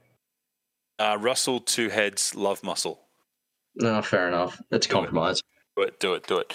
So, um, yeah, bolt action because we are a bolt action podcast. Although I'm thinking about renaming us to the Rabbit Hole Podcast, but essentially we have heard, we, we have events. I mean, who the fuck ever thought that was going to happen again? But we have events. So, so far, 2022 has gone off with a fucking bang uh, because there is a loose unit living north of Melbourne called Andrew Baxter who decided to go and run himself a CanCon. And I tell you what, he got 60 players. Uh, the amusing thing is, uh, I still, at this time, don't know who won the fucking thing. I don't know what the list was. I don't know what that person took. I don't know what the overall meta was. I have nothing, and it's irritating. I should ring Andrew, but you know Andrew's a busy man. He's got shit on. But um, Hari, do you have any idea who won? Not a fucking clue. Um, Cheese does not even know who fucking won that event. Yeah, maybe this sure can be maybe this can be like a Bacon Burgers side uh, project. Just a little segment every recording. Yeah. Tristan investigates. Yeah, yeah, and I'll tell you Um, what, it'll be an ongoing segment, and I will literally spend all my time trying to figure out who the fuck won CanCon. If you won, if you're listening and you won CanCon, first off, congratulations. Uh, second off, I'll see you next year because I'm coming back for my crown. Uh, and third, um, can you please get in contact with the Bacon Burgers? We would love to have a look at your list, and that's not. I I'm being genuine there. I'd love to know what list won CanCon because that sort of stuff interests me. But going forward, um, we are running events again. So Andrew Baxter came back and uh, is running two events at House of War. Now, if I'm a little bit honest, Andy, if you're listening, uh, your the event kind of schedule has kind of confused me because the way that he was talking about it, he was going to run two separate events. There is now two events running on a Saturday and a Sunday, back to black, uh, back to black, back to back, but they're separate events. I'm going to the Sunday. That's all I'm doing. I'm just going to rock up to the Sunday. But here's the thing: 750 points. Love it already because painting up 750 points worth of you know paras is actually quite easy. Um, four games. Rubes, did you hear that? Four games. Sneaky. Nice. Four games. Yeah, You're nice on that one. I'm I'm sort of like a bit really four games. That's uh, my nose is gonna my brain's gonna fall up my nose and everything. I reckon. Nah, four games on 750. That's dead easy. Yeah, Mm. I agree. Here's the Shorter thing. time period, shorter. I don't think it's a shorter time period. I think he's still allowing like two and a half hours a game. Ooh. Well, So- I mean, that's actually the size of the list are going to work to the player's advantage because you're not going to be using that full time allocation if that's the case. No, hopefully not. So the idea is is that um, so game one, you will be the uh, more experienced players. hmm You'll be paired up with a new player, and you'll be teaching the new player how to play. So Good I like that. I like that. don't- Yeah, I, I don't, I don't mind it. I don't mind it. Yeah, I mean, if if I was Dan from the Juggernauts, I'd be saying, "Oh yeah, I love that idea because you want to be playing the new player who's because you can then smash his face in and go, no, fuck all that. It's going to be great fun. I'm looking forward to that. Um, based on the fact that you know, uh, like it's it's being touted as a, as a, as a new as a new person's event, which I love. Brilliant, bring it on. Round two is a bit more gloves come off. It's time to get onto it. Round three, I think, is like, all right, you know what you're doing now bring it. And then round four is something like we're all going to get paired off with a with another newbie again to kind of see the day out. I, I don't. I look. I'm not, I don't pretend to understand Andrew's logic, but at the end of the day, it's his event, and I don't have to run it. So I'll rock up. I'll throw dice, and I'll have a great fucking time. I like that. I like that logic. Um, I mean, what it, what I've seen in because I've been playing a number of events in other game systems. Uh, so for Field of Glory, for example, um, they split that field into, depending on the size of the um, uh, the player base, into two or three. So you've got your your veteran players all playing each other. So mm. you know that's taken them out of it. Um, and then you've got your new players, but that means that the uh, TO can spend a lot more time with the, the players that aren't as familiar with the with the rules Mm. Um, and help them learn and help them have a, a more fun time. Uh, and it stops a, a, more experienced player getting impatient with uh, slow play, looking up rules. Um, That's the idea. Yeah, all that kind I mean, stuff, yeah. the, the, like a little while ago, the Juggers actually came out and they. I think that Dan hit the nail on the head. Uh, I, I, don't know if I agree with the entirety of what he said, but Dan's theory was if you're going to rock up to an event, you should at least have a very basic understanding of the rules. As in, I'm not talking like you know, like you should know every rule off the back here, but I mean, like six for a uh, six for an advance order, twelve for a run, your you know basic ranges, stuff like that. You know maybe. Well, look, then, I think then we get into the difference between what is a tournament, what's an event, and what what are they event. for? Is, like we don't. What are they for? You know. Yeah, and this is it, and this is why I'm not fast. At the end of the day, like I, I'm just happy that we're rolling dice again. So, um, yeah, Andy's put it out there, 750 points. He's like, um, the thing I don't understand about him running two one day events back to back is like, doesn't do you not think that might dilute his the the the, the attendance pool? Look, I think the, the, the difficulty with with a, a with that stuff is, um, you know, if you're trying to to sort the seeding uh, or the, the the pool by game rank, one one day events don't have enough games to actually do that because 100%. yeah, bolt action is a swingy game anyway. Uh, we always mm. say, and then bolt action happens right? So sometimes just yeah, you you get the wrong draw on the wrong table, um, and this this is why we don't do the things that um, uh, current edition 40k does with standardized table layouts. Is, yeah, stupid idea, but it's it's in it's in there to stop that happening. Where you know you just yeah, yeah you don't and, yeah, you can't have somebody go, you only won because the table was in your favour. That's right. Yeah. Whereas the the very terrain dense and uh, compl- relatively complex tables that we tend to play on, look, they, you can just get. Um, a good example of that is that uh, game I played against Lockie at um, BadgerCon that Badger, time we went yeah. up there, uh, where we, we drew a jungle table and he had an Australian jungle army and mm. I hmm. Had mechanized Germans, and I just couldn't couldn't even move around the table because mm. uh, it was just it was it, Tristan. It was it was your jungle table. I know, and I do apologise to you for no, that. it's all right. It, it, the jungle table. It happens. I, I went bayonet crazy on Hari. Mm. Yep, that's yeah, that's the one. I'm still picking those fucking bayonets out. I think that's why I never painted that Japanese army. I just looked at them and saw the horde of bayonets and went, "Oh god, it's happening again." No, they're sitting on my shelf, getting ready to uh, be painted to be added to mine. Can I sell them to really, you? If, if you think about it, you've got three elements in play there. You've got mission, you've got mm. opponent's army, and terrain. And the combination of that, sometimes it's good, sometimes it's bad. You know, um, maybe the, the, the mark of how good a general you are is whether you can claw back a, a draw or a minor defeat from something that would really be you should have lost with that mm. because you're yeah. you've just got two two tiers of shit going against you. Um, what I'm trying to get here, get at here, though, is with an event, are you trying to have a, a, a demonstration of skill or a teaching event for new players? And they can they can both be true. It's not one of those things where It's one or the two, other. two, two things can't be true at the same time. Um, Mm.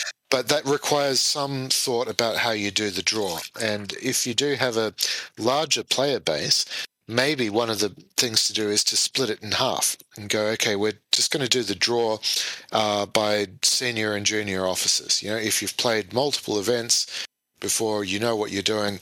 Cool. You don't need need the TO there doing uh, rulings every five seconds. Mm. Um, and what that does, I think, is is allow people who are, you know, casual players or they're just taking it up or this is their first event to go, yeah, I don't need to know chapter and verse about the rule book to go and have a good time and actually learn something from from what's going on here. Does that make sense? Mm. No, it does. Yeah. It does. No, I, No, I get where you're coming from. Yeah. The thing is, um, if you look at the, the only thing that irritates me a little bit, and I'm not saying it's a bad thing or anything. I guess it's just it's indicative of trying to grow a community in you know it's grow grow a community in a niche community. It's like a niche within a niche. You look at wargaming, that's a niche, and then we are you know historicals. That's a, that's a niche within wargaming, and then bolt action is another niche within that. It's trying to grow that community. We forever see every event that we run down here, and I'm, I'm not complaining about it, but every event is a is a is a is a new players event. We're Yeah, always running. yeah, You know, yep. at no point, at no point down here in Melbourne, have I ever attended an event where I really think oh, I can take the fucking gloves off here. And I wouldn't. Like, it's not what I'm there for. Like, I'm just there to, you know, roll dice and have fun. And if it's a new players event, brilliant. Yeah, there's not to. really that that opportunity to sort of flex the muscles, so to speak. Well, CanCon. CanCon is my one opportunity to do that. Yeah. And, like, if I go to CanCon, I'm fucking going to play. And if anyone's got problems with that, eat a dick. Like, it's that's that's what's going to happen. Well, but Every that's, other that's why, why I'm saying may, maybe the way to approach that is to yeah, it's it's all the same event, but you almost just run it as two draws. You know, so if you're in the uh, senior officer draw, Yeah. you only play other people that are serious business, quote unquote. And uh, that doesn't require a lot of oversight from the TO. That'll, Yeah, that'll my- just look my- after itself. my only my, my only my, and I, I like where you're at and i think that approach works if you're living if you're living in leicester and you can you know you can run an event that's going to get you know the sort of like you know 12 people who just want to come and have you know a you know a bit of a you know narrative play or they just want to you know just Mm. easy and fun and then you get like another you know 12 14 players who just want to come and just smash face that works if you have a community that can support those kind of numbers we don't inevitably the, the numbers of people who actually roll up to bolt action events the the, the community There's, down here. there's here five million people in Melbourne, and there's what hundred thousand people in Leicester. like we, yeah i know but we people can, like, we can no- do it. It can, it can. It just needs a bit of doing to to make it happen. Yeah, but unfortunately, we have a like the community down here feels a little bit fractured for whatever reason, and you know we we, we, we kind of struggle to get the numbers. If we could get the numbers, then what you're suggesting is is, is fucking brilliant and is exactly what should happen. So I But think it- you'll it- find distance has a bit to do with that too, for Australia being so big and spread. Mm. I mean, Yep, God, I everyone's can like, attest to the "Oh, distance thing. Travel to events, whereas you go to places like the UK and even parts of the US, uh, traveling, you're not necessarily traveling that far to get to events. Whereas here, um, Yeah, it's a long, long way. Yeah, I, like I Melbourne get to it. Bendigo is an hour and a half, hour to two hours, depending where you, you travel for, from, if not Yeah. more. Um, so where where we used to live down in the right in the southeast, up to where I'm living now, was a three hour trip hmm Yeah, just out of Yeah. Bendigo. So uh, you know, I This think is that it, has like a bit you- to do with it too. For the yeah. We Australian look, we th- there is there is the economy of distance that we have to take into consideration, but I mean. I mean, the funny thing is, if you speak to somebody in England, if it's over half an hour away, like they bitch and they moan, and oh my god, it's so far, it's so far. It's like a half hour, Jesus Christ! I mean, Brubes, you barely leave like your little district with Well, half do, hour. do you know that joke about um, Yeah, uh, in, in in in in Europe, um, a hundred miles is a long way, and in Australia, a hundred years is a long time. That's that's an old Yeah. chestnut yeah, uh, that true. people throw around. Sorry, I'm just enjoying some Turkish delight.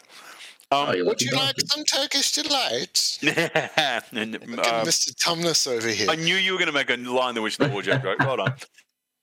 All right, so um, yeah, we've got Andy's event.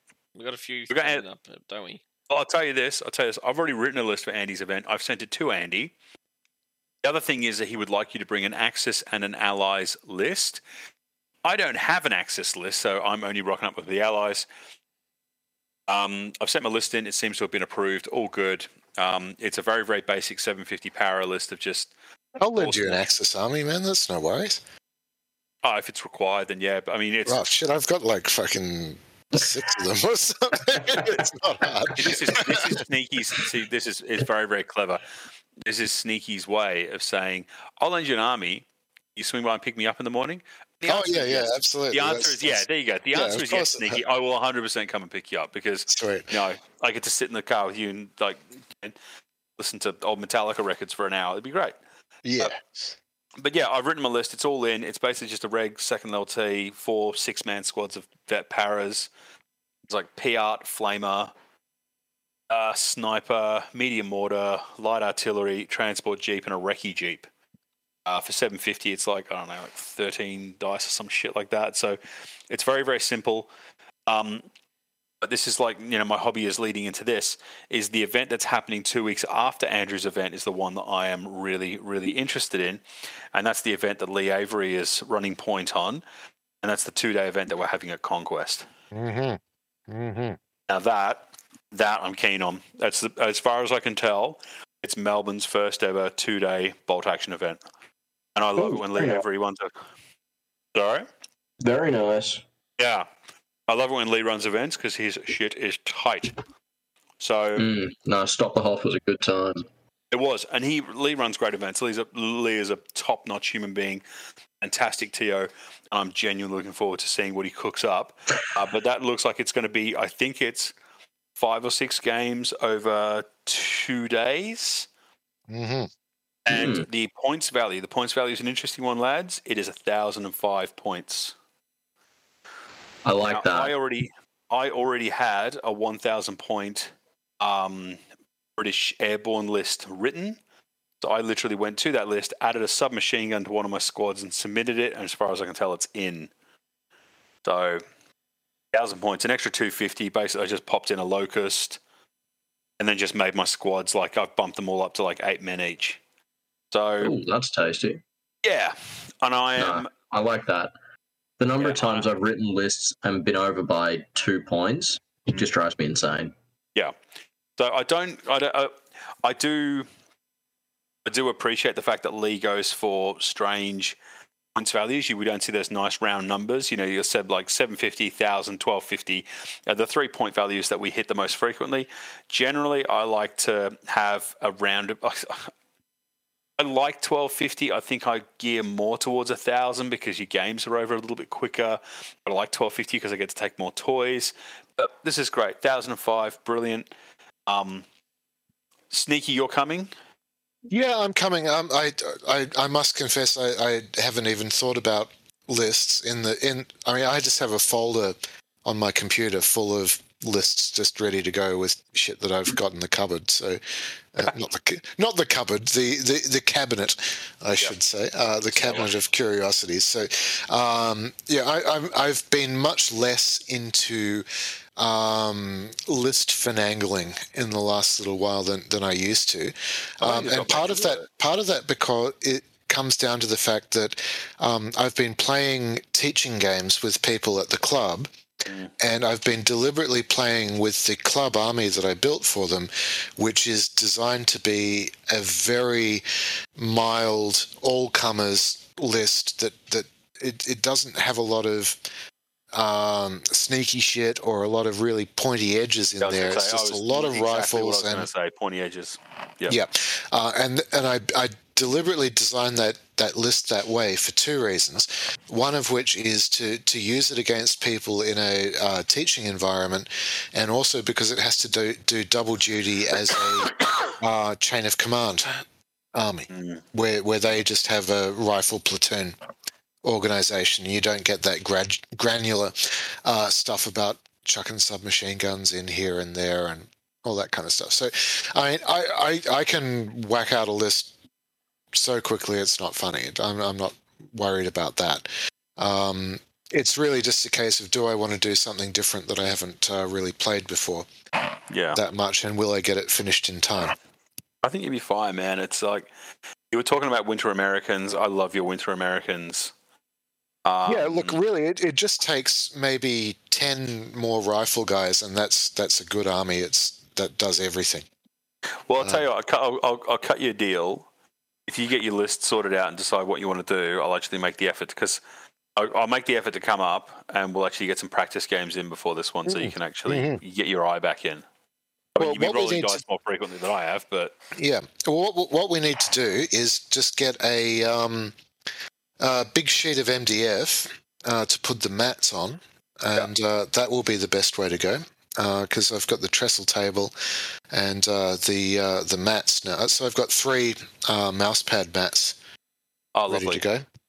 It'd be a Um, much better. It's a much better idea than the last time that I came over and played at your place when you tried to convince me your dining room table was a six by four. yeah, that was uh, that wasn't so good. Yeah, that yeah, that wasn't so good. Um, yeah, and look, I, I, I do like that um, very involved table I have with the river running down it in Oh, the yeah. three sections and stuff, but um, it's not very modular, and uh, yeah, you skin your knuckles on all of that um, uh, texture on it and all of that kind of stuff. So I'm, I may just end up donating that to to someone. fair enough. I think, um, yeah, I mean, the- I'm, I'm really keen to see some of the terrain you've been working on through Iron Harvest. Mm, So mhm. yeah, but yeah, yeah, I got the Rona. Um, yeah, so I, I I think that'd be good. We'll probably you know try and get some practice games in because I mean, for God's sake, I, I I have to get my eye back in. I have no idea. Like like I said, it's been two years since I rolled dice. So yeah, I'd be keen to do that, and um, yeah, and then we'll get that one going. But uh, Rubes, you coming down? Uh, depends on work and bubs. So um, uh, maybe, maybe we'll have to see.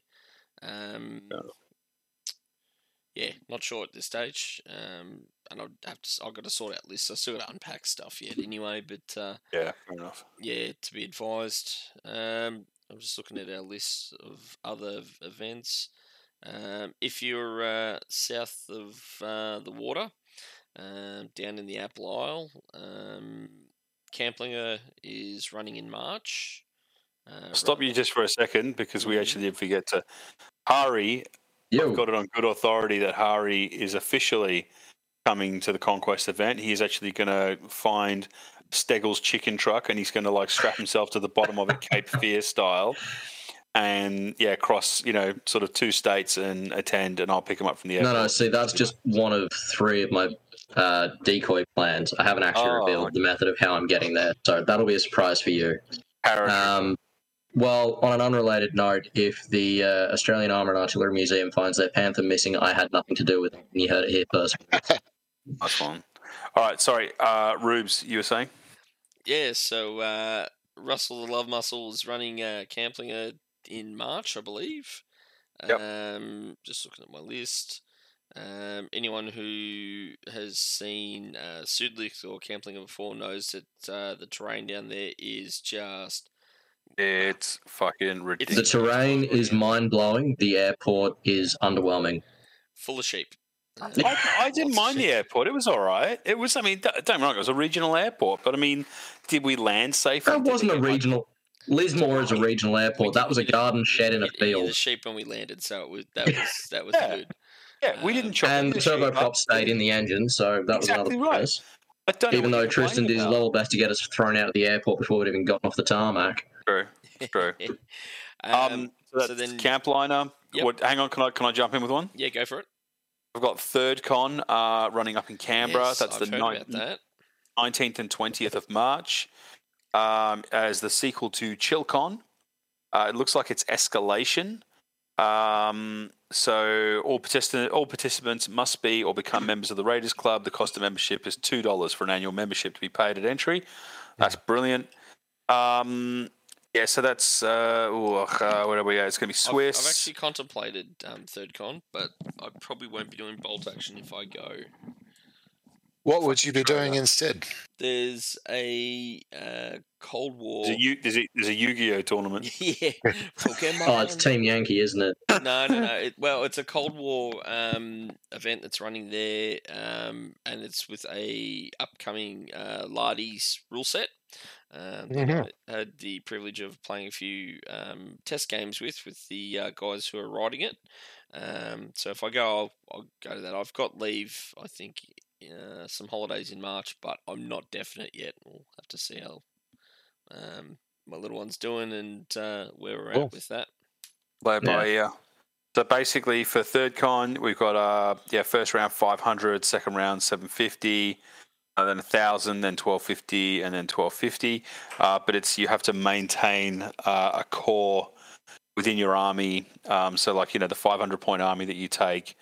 Uh, you have to maintain the integrity of that 500 and then you know add 250 to it and then third game the initial 500 core then five it's a little bit in my opinion it's a t- it's a little bit convoluted but i mean you know it's it's all right it's fine i think it'll be a good Look, good I, event. actually like that idea Yeah. because one, one of the things that I, I, I, I find a little bit weird about how bolt action plays out is that you will throw men at a lost cause because yes, you might win this game, but there would be no hope in hell that you would win the the next engagement after that because you've killed your uh, entire um, platoon Mm. in in pursuit of this stuff. So I mean, what, one of the things that I, I've often considered ab- that might be a good addition to the rules is is a break test when you hit a particular number of uh, casualties that you just yeah. just go oh fuck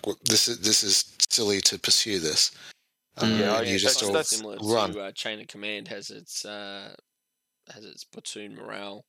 Uh, Yeah. Once you reach zero, your platoon breaks. yeah So Yeah, that's I- being run. So sorry, God, I'm, I, we're just going to get through these because there's actually quite a few events to get through. Yeah, yep. Um, and we've got to just keep smashing through them. I'm not trying to cut anybody off. I truly Yeah, am yeah, not, yeah. But yeah. Um, so third con's been uh, sent by, uh, run by Craig Jones. Um, just while I'm on it, Craig is also running in August um, a, I think it's the 80th anniversary of Kokoda this year. Um, so in August, um, through uh, they're actually running. A, it's over a weekend. They're actually running the first day of the event in Sydney, and then the second day of the event in Canberra. And they're going to run different, a different. Um, it's going to be different pl- players attending. I imagine. Um, otherwise, you're driving. But the th- the outcomes of the games that you play on day one will affect the um, uh, way that the games are played in game two, but it is going to be Australians and Japanese jungle tables. Um, I had a chat with Craig today. I am actually going to have more of a chat with him later when I'm not at work, and I'll get more details. But it's all about the events at um, um, Ishirava. I hope Oh, I'm yeah. pronouncing that right. And he Yeah. showed me some of the maps. Um, he's gone over with me some of the details, and holy shit, it sounds like an absolute hoot and a half. Um, I don't have an army for any of those events, so I won't be attending. But I would strongly suggest that anybody who is in contact with Craig, um, if you've got an Australian army or a Japanese army, get out there because this is going to be a really good event. And 80 years since Kokoda, that's that's pretty momentous, Mm. Yeah, that'd be an awesome event by the sounds of it. wouldn't it? Just. Um, Rubes, what do you got? Okay, so oop, I've just hit the wrong thing and lost my page. Um, so we've got that. Uh, I believe uh, WinterCon will be running this year, most likely. Um, what else do we have on the list of possibles? Moab. Um, I don't know if anyone's had any updates on those two events, if they're running or not running this year. Haven't heard anything. I haven't heard anything Uh, about WinterCon either, but um, I am reaching out at the moment. I'm trying to. Yeah. Yeah. There's a there's somebody I've got to go and have a chat to. Um, I've been told that BadgerCon is not likely to run this year. However, I'm probably going to look at running a an event June, July-ish. Uh, Yeah, lovely. Bendigo. Um, I do have a very big karate grading on in around that time, so I will have to look at not clashing with that because um, I've been putting that off for a long time. Um, and then later in the year, we'll be looking at Sudlik again down in Tassie. Being run by who? Uh, Who's running that? good old Russell the Love Muscle. There you go. Um, again, with some of that sweet, sweet world quality terrain that we've all seen in uh, books such as uh, Fortress The Budapest. thing is, the thing is, anybody who's listened to this cast enough would know that we do bang on about the stuff down in Tassie. But I would say to you this: until you've seen it, you just don't know. oh, it, it- I- Go, go, go and have a look at the fortress. Go and have a look at the Fortress Budapest book, and that is the, that's the same terrain. That's the quality of terrain that we get on our tables when we go down to Sudlich and Camphlona. Like, we, like that's that's Osprey level terrain. I mean, yeah, it is Mm. made that much more beautiful because you've got Brian's miniatures, and that you know they're absolutely stunning. But you know, you, like, and it's and it's not just like one or two tables. Like every fucking table looks like this, and it's just like that's Yeah. it's crazy. The terrain, the level of terrain in Tasmania is off the charts. I'm going to Photos go. don't really do it justice. Indeed. No, you are 100% correct, sir. So, uh, another um, event that I'm going to plug um, is on Saturday, the 12th of March, and that is not three steps back. That is in uh, the Kirby Muxloe Free Church in Leicester, United Kingdom. It is being run by the Silver Acorn himself, Topher Buckle. Um, and again, I am getting giving you a 100% Bacon Burgers guarantee that if you show up to this event, to the doubles event, Topher will show you his acorn. Um, I've seen it; it's shiny. Uh, don't look at it direct, otherwise it'll reflect back at you and you'll turn to stone. Now, um, this is uh, like it's a mixed doubles event. I, is it doubles? Yes, it is. Shit, I don't know. I should probably look this up. Anyway, so oh, okay. Now this is this is actually really interesting because they've actually got a current attendees. Uh, and number one in there is Matt Sheffield. Now, if Sheffy actually shows up to this event, I'll be fucking shocked. But um, they've got a vision here. The vision is to see people being befriended and welcomed, having the opportunity to experience. Whoa, no, hang on, right? That's, that's for the church. I thought that was for the event. no, the vision is for people to be crushed and humiliated. Is you right? Oh my god! No, here's the event pack. I'm so sorry. That's brilliant. No, the- uh, I sh- I should have opened the event pack. Oh my god! I, should, I mean, I mean, having said that, let's be honest, boys. I mean, maybe that's what Tope's event is all about: welcoming people with love, you know, and then stomping their faces out. I don't you love. He brings us love. Break his legs. Break his legs. right away. There's a bolt action singles tournament to be held. Uh, elephant, no, fuck that. Tickets, schedule, how many key details? No, that's not it. Is there lunch provided? Lunch is not provided. That's cheap. Okay, so games will be a thousand points, juggernaut format, six by fours, two hours and fifteen minutes. Um, three games, three opponents, three missions from the juggernaut format. Yeah, sounds like a heap of fun. Um, were we in a position to be able to attend those events, we would 100% go to that one because that will actually be a lot of fun. Um, and yeah, uh, go and roll dice with Sheffy and go and look at Tove's Acorn and Pete's haircut, if you can call it a haircut. But I think it'll be great. Rubes, you got anything? I'm just going through messages. Uh, Camplinger is confirmed for March 19th. There we go. There's a Lot of date on it. events. Um, I'm just trawling through, seeing if we've got anything else. I'll Ari, jump in. I've got got a couple here. Yeah, Yeah, so- Europeans, don't you? March One of them. 13th, we've got Operation Kriegerberg at the Lavala Centre. That's been run by Andrew Krarup. That is an 1175 point event. 1175. Um, yeah, Ooh, playing like with something that. a little bit different. Oh, I so, like. Yeah, brilliant. yeah, Andrew is giving players the option for an additional vehicle slot with this one. So it has to be open topped. It's got a maximum of armor 7 plus, no multi launchers, no recce vehicles. And he's provided a list of vehicles that players can choose from for respective nations. Looks good. Um, I would be going to it, but work Take it. is getting in the way of things, so that's out. Oh, that me up. sounds- And then, that sounds a Monty for early war lists. yeah, no, it's um, That's I saw that and went, That is "Oof." tasty. Yeah, uh, two pounder portee, anyone? Um, and then April 23rd and 24th is BrizCon. Uh, the weekend is actually from the 22nd to the 25th. It's a four day thing, but the bolt action event is two days. Details are yet to be confirmed, but from my brief conversation with Andrew during a roadside handover, it's 1250 points and there is no dice cap on the platoons. That's fine. I don't think you should be having dice caps. I'm not a fan. No. it, Dice caps as- are a problem, but in saying that, I would encourage TOs if they know a new or inexperienced player is bringing a high dice count list, there you go. encourage that player to get as many practice games in as possible. Yep. Learn to play that list within the time limits. Yeah, hundred percent. Or resubmit because at the end of the day, Yeah. like it's if you we've all played those games where somebody you know takes a list they don't quite know how it works. Yeah, you're just going to kind of piss people off. Just you know, if it, it just comes down to your TOs, your TOs. If you're out there, don't do a Yeah. dice cap. Just monitor your lists and have conversations with your players. That's it. Like, if any one of you put in a list that was 24 dice for a 1250 event, I'd look at it and go, no problem. You guys know what you're doing. If I was a little bit concerned, I'd be happy to message you and say, hey, you absolutely sure about this? Yep. But at the end of the day, you're veteran players, you know your game. But if Yep. you're, you know, in the community for less than a month, I've Oh, yeah. got some Yeah, serious questions to ask there. Yeah, exactly right.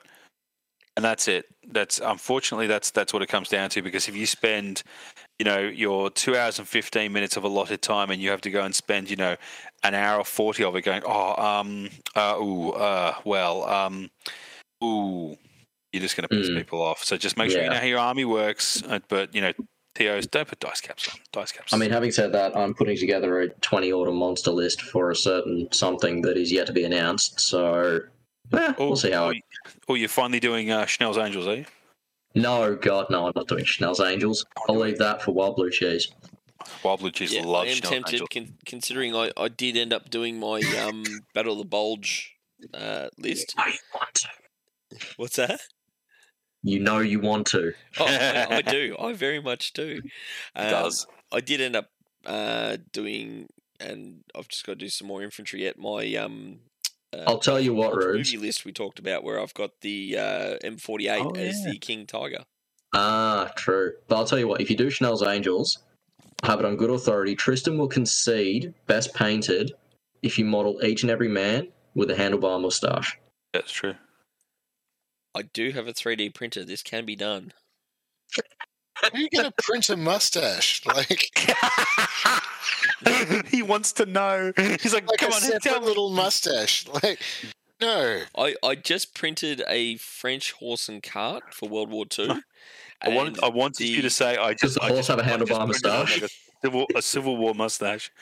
um, and the uh, not the driver, but the guy sitting next to him smoking a cigarette has a mustache you can see as clear as day, so it can be done. Yeah, yeah. You can, you can, you can paint it on there. I thought you were saying you were going to print a separate mustache and glue it onto everybody's face. I do have plenty of little tiny bits of resin supports that I probably could. Yeah, yeah, yeah. That's bloody brilliant. Right, Harry, what else you got? Uh, that's it for Queensland and New South Wales at this time. Um, we're again everything's sort of been played by ear up here.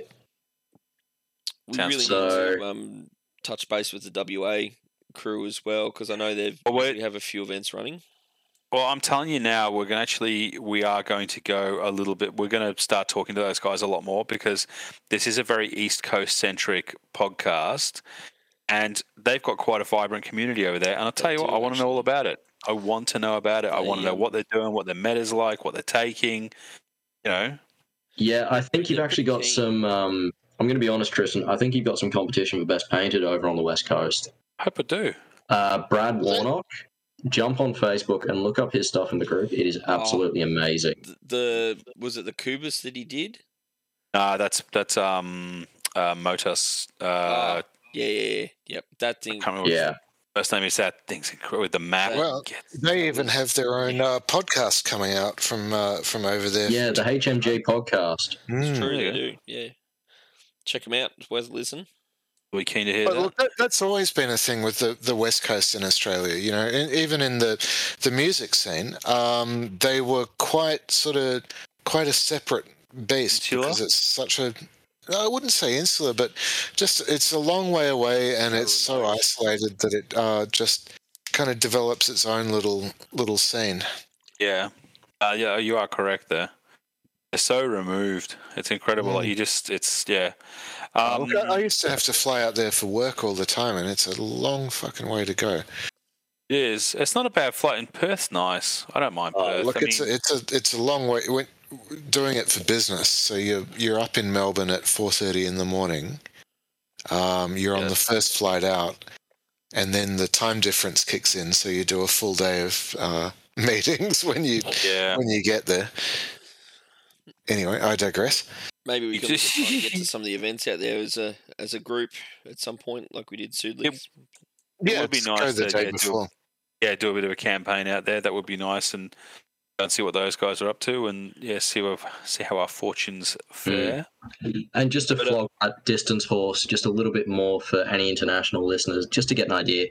To drive from Madrid to Berlin, it's about 22 and a half hours. To drive from Brisbane to Perth on the west coast, it's 46 hours. So when we say we're talking about a lot of distance to cover, we're not joking. Uh, really not. It is. It's. It's insane. Like Perth is so isolated. Like it's just incredible. But you know, we want to bring those guys into the fold a bit more. We want to kind of find out what they're up to and what they're doing. And you know, I, I and you know, we're also. I like. I want to. I want to talk to everybody now. I want to. You know, that we always joke that when we are very insular, and you know, up until just recently, we were kind of not so much hamstrung by uh, our technology, but you know, just what we were able to do, and we've kind of overcome that a bit. So you know, expect to hear, you know, more, you know, international flavour. I want to speak to some people in the US and I want to speak to, you know, more of the POMs and, you know, not the usual uh, people that, you know, you sort of seem to pop up. You know, I want to, I want to talk to people who maybe haven't been on a podcast or maybe don't have a voice and, you know, people who are coming in, old hats, new hats, and maybe even get some, you know, dust off a couple of the old, the old relics who used to be down. I mean, I'd love to, I'd love to talk to like so down or to Sam. We were talking about him before. I'd love to get onto that cat and find out what he's been up to. I imagine it's not bolt action, but you know, I mean, down or to Sam. If you're listening, we miss you, boss. You know, get in contact. Bob Emerson, I love you. Get in contact. Um, yeah, we are. Is for the children. That's exactly right. Your hands across the world, kind of. uh, yeah, little. No. It, no, it, it truly will be, and it's um like we've we've talked about this for years. Like um, you know, every had every six months we say, oh, we should do this, we should do this, we should. Do that." Like we're going to start doing this more, and I I want us to be. We're never. We're, ne- it won't be another year before you hear another recording. By the way, Uh-huh. Do not tempt 2022. Not going to happen. We've got I've got events coming out the wazoo. My hobby mojo's back hard. Um, You had uh, zombie apocalypse on the bingo card. yeah, who had who had plague bat out of Wuhan on the fucking the bingo Oh, card. It was nothing to fuck with, that's for sure. Wuhan bat ain't nothing to fuck with. Fucking Is this the uh, new hit single from the Bacon Burgers coming out this autumn? Ab- no, it's the it's the fucking it's the hit single that came out of Wuhan in 2019 that fucking just stopped the entire world. But No. I'm, I'm putting it out there. Bacon Burgers Christmas album. Bacon Burgers sing the classics. no, I- well, no, that would just be that'd be an hour and a half of sneaky just yelling at people because that's what he needs to do. When was the Hey, last? it's, it's my therapy, man. Don't don't. I know, don't yeah, when start was on it- it. Don't do me like that. Yeah, when we, yeah, don't do me like that, fam. um, when was the last time you got to yell at anyone, sneaky? Like, Um, that was in Kiel, in Germany, in October 2019. I reckon that was one of my like that one that episode we recorded like after Sneaky got off the plane. Bailed over to your place and we were talking like that was one of my favorites because like listening to Sneaky, just imagining you on that on the, the bus of stench, just bouncing around you know the European countryside, just miserable as shit because you're in a you know a, a, a, the bus of stench with like all these other people. Uh, That was- feral. Yeah. I don't want. I don't care to revisit those memories. Thank you. You block them out. yeah. So, um, is there anything else coming up? I think we've kind of covered everything that everybody sent to us. I mean, I imagine there's more events coming up out there, but you know, I trying Yeah, to get if onto them. If you've out there and you've got an event coming up, uh, be it a, a small six person event or a big 30 to 50 person event, uh, give us a Mm. shout and um, let it be heard out there. Let's uh, let's get it out there and get people rolling dice again. It's a long time since people pulled dice out of bags and put down some plastic. So, uh, yeah, hit us up and um, we'll get uh, word out where we can. Oh, Absolutely. I actually, I, I tell you, I did roll dice. I, I rolled dice last Friday. I went to the Peninsula Praetorians and went and hung out with those guys with Mike Parker.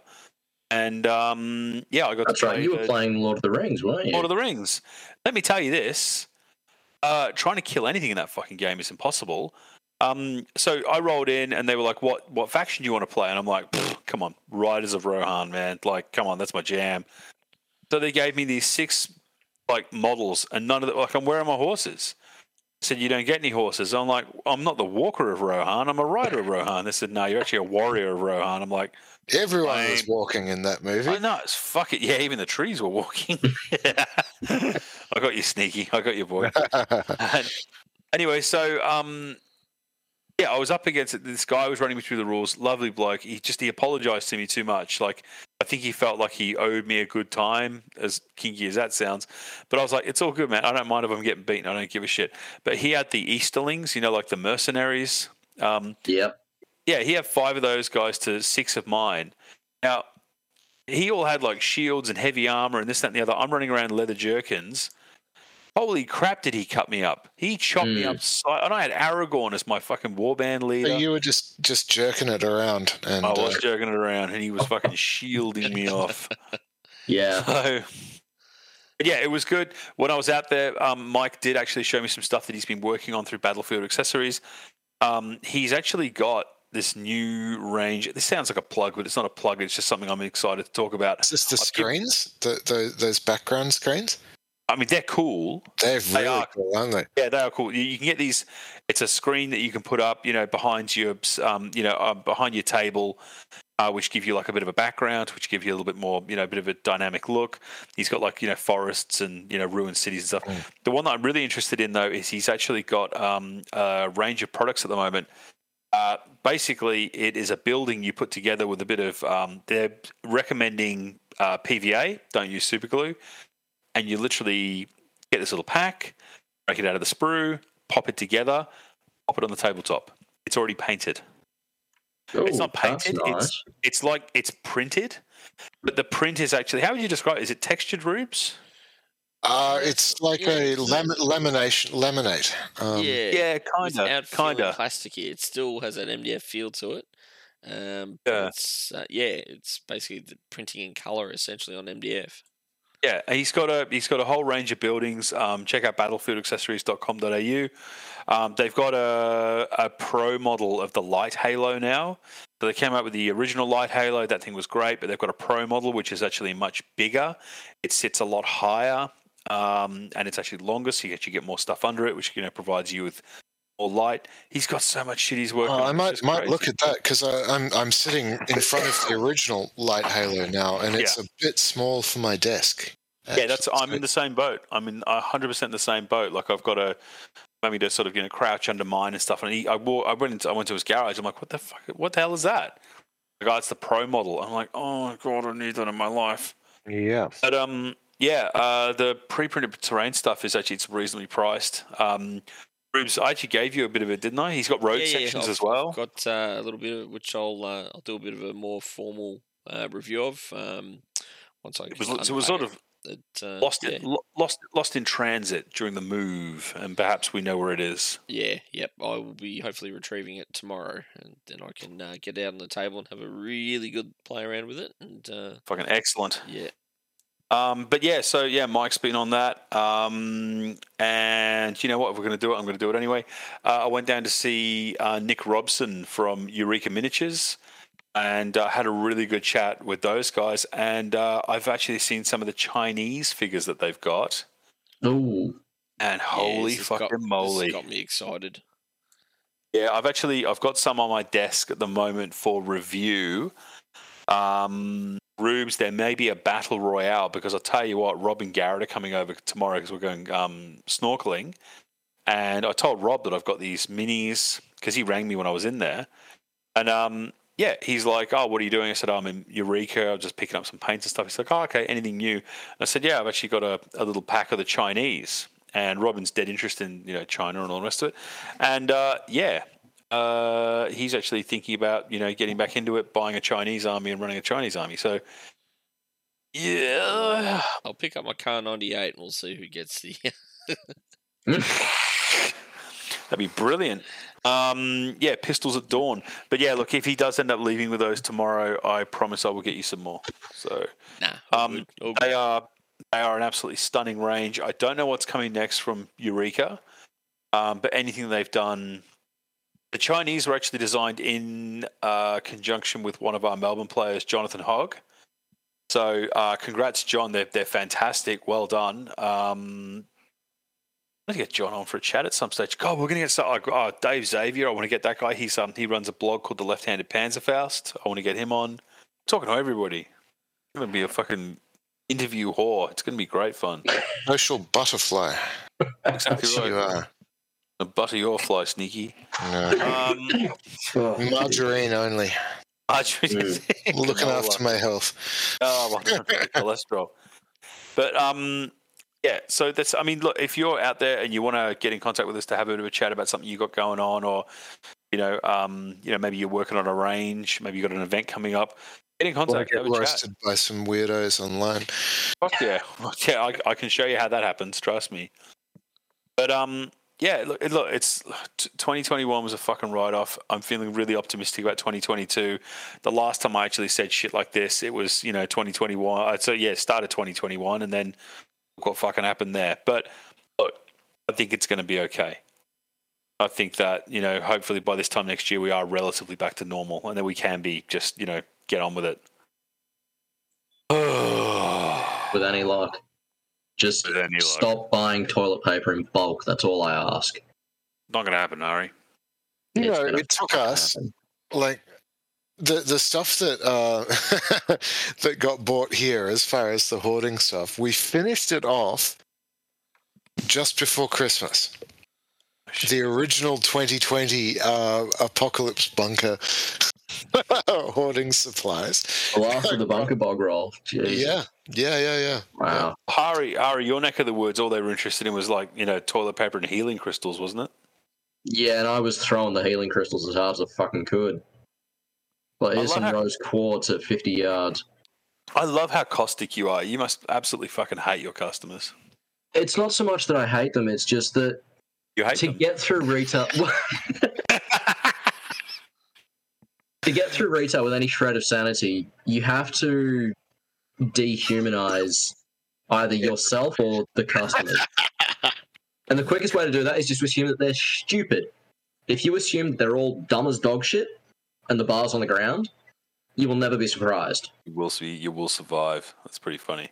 Well, pretty much. Like, Mm. I've had them ask if they can walk through an aisle that's full of smashed up glass while they're in bare feet. I'm like, no. Oh, but I just need. No. no. No. And- Why not? Litigation. yeah, yeah, that word a lot. Darwinism. Yeah. Yeah, it's at its finest. Take the warning labels off the bottles of bleach, please. If someone's listening who has the power to do that, make it happen. Bring Malthus some joy back to my life. Malthus had a point, didn't he? What's that? Malthus had a point. Alphas. What's I, Uh, t- t- Thomas Malthus was was this this guy in the 19th century who had the, the, a, a theory about how um, population control would eventually level itself out as people became too stupid to survive. Not to put too fine a point on it. good lord. That's yeah. Wow. That harking true.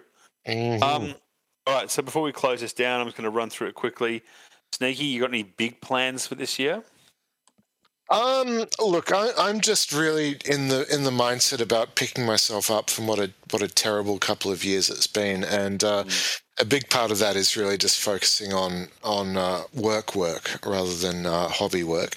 Um, so, look, I, my focus at the moment is to f- clear the decks of the uh, projects that I've got on the go for other people, and uh, focus on just enjoying my own shit a bit more. Yeah. Um, Yeah. yeah, and just I'm looking just, forward. I'm I'm looking forward to you doing that, so that you can get back to keeping me on notice on Best Painted. Yeah. Well, we'll see how that goes. Fuck yeah, we will. Rubes, I'm not even going to ask you actually, because if I ask you what you're going to like, if you got anything planned for hobby for 20, it's going to be like It'll yeah, be another yeah, hour of conversation. It's just Yeah, I war know. and print to go brr. Yeah, I'm just going to keep my fucking printer going. Ari, what do you got going this year? Ah, you're Um, running look, I'm taking the same route as Sneaky. I'm keeping it simple. Get this British Army finished, and then finish off the Gebs, the Gebirgsjäger, and then I'll go from there. I made big plans for the hobby in 2020. It bit me in the ass. Did the same thing 2021. It bit me in the ass. You get knocked down twice. Use your wits. So again. Can anybody Yeah. keep me down? Get Well, that's it. But, you know, it's just getting up with a bit more intelligence this time. And yeah, I've got a couple of events that I'm looking at running, so we'll see how So they you got a, you got the you got the armored event up in Cairns. When's that happening? Um, that's still to be confirmed at this point. So that's yeah, that's a nebulous concept at this point. But when it is confirmed, I guarantee you you'll hear it from shouted from every rooftop. Yeah, well, it's, I mean, it would be the kind of thing I'd like to Followed swiftly by cries of bolt down that fucking panther before he tries to sell it. but- uh, Rube's been with that. Ooh, ooh, Oh. make that the, the final panther you sell me for my panther No, company. no. Make- make Okay. it. I'll do it, Rubes, but if you can cover the insurance for it and bail me out of jail I'll figure it out and now. somehow not get bankrupt, yeah, go by all means, mate. You know what we got to do? We got we actually got to uh, we got to find we got to get like a bronze panther, and then steal ourselves up to Mullumbimby, and then while Hari's not looking, like weld a panther onto his like his, his bonnet as a hood ornament. I reckon that would Yeah. look great. If I can Hari like the cruising shitty '80s like cartoon Pink Panther.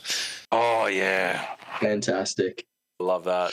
That's amazing. Um, so uh, for me, for the wrap up, yeah, basically this year is, I think I've got about another uh, maybe two weeks before the airborne are completely done.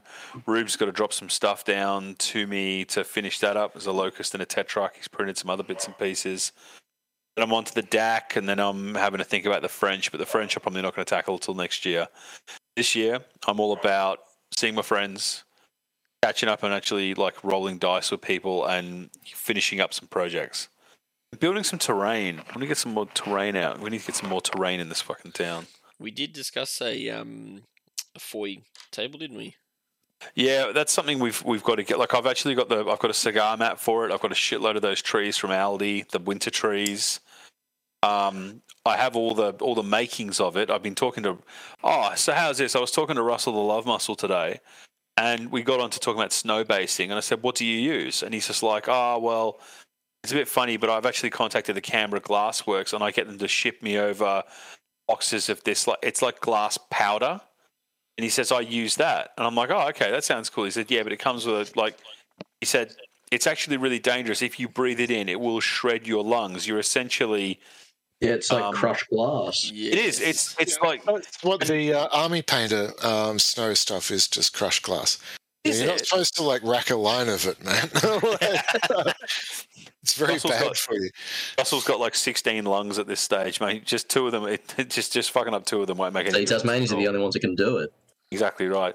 Russell gets Look, up I in the morning. look, it doesn't. It, it's it's it's very heavy, though. I mean, yeah, you don't want to breathe it in, but it's it's it doesn't fly around um, when you- when you're working with it. It's it's quite yeah, prone to just settle where it where it goes. So I mean, yeah. if you're sensible with with like a lot of those um, handle with caution stuff, you know, if Yeah. you're you're sensible about it and don't be a dickhead, it's it's not that dangerous.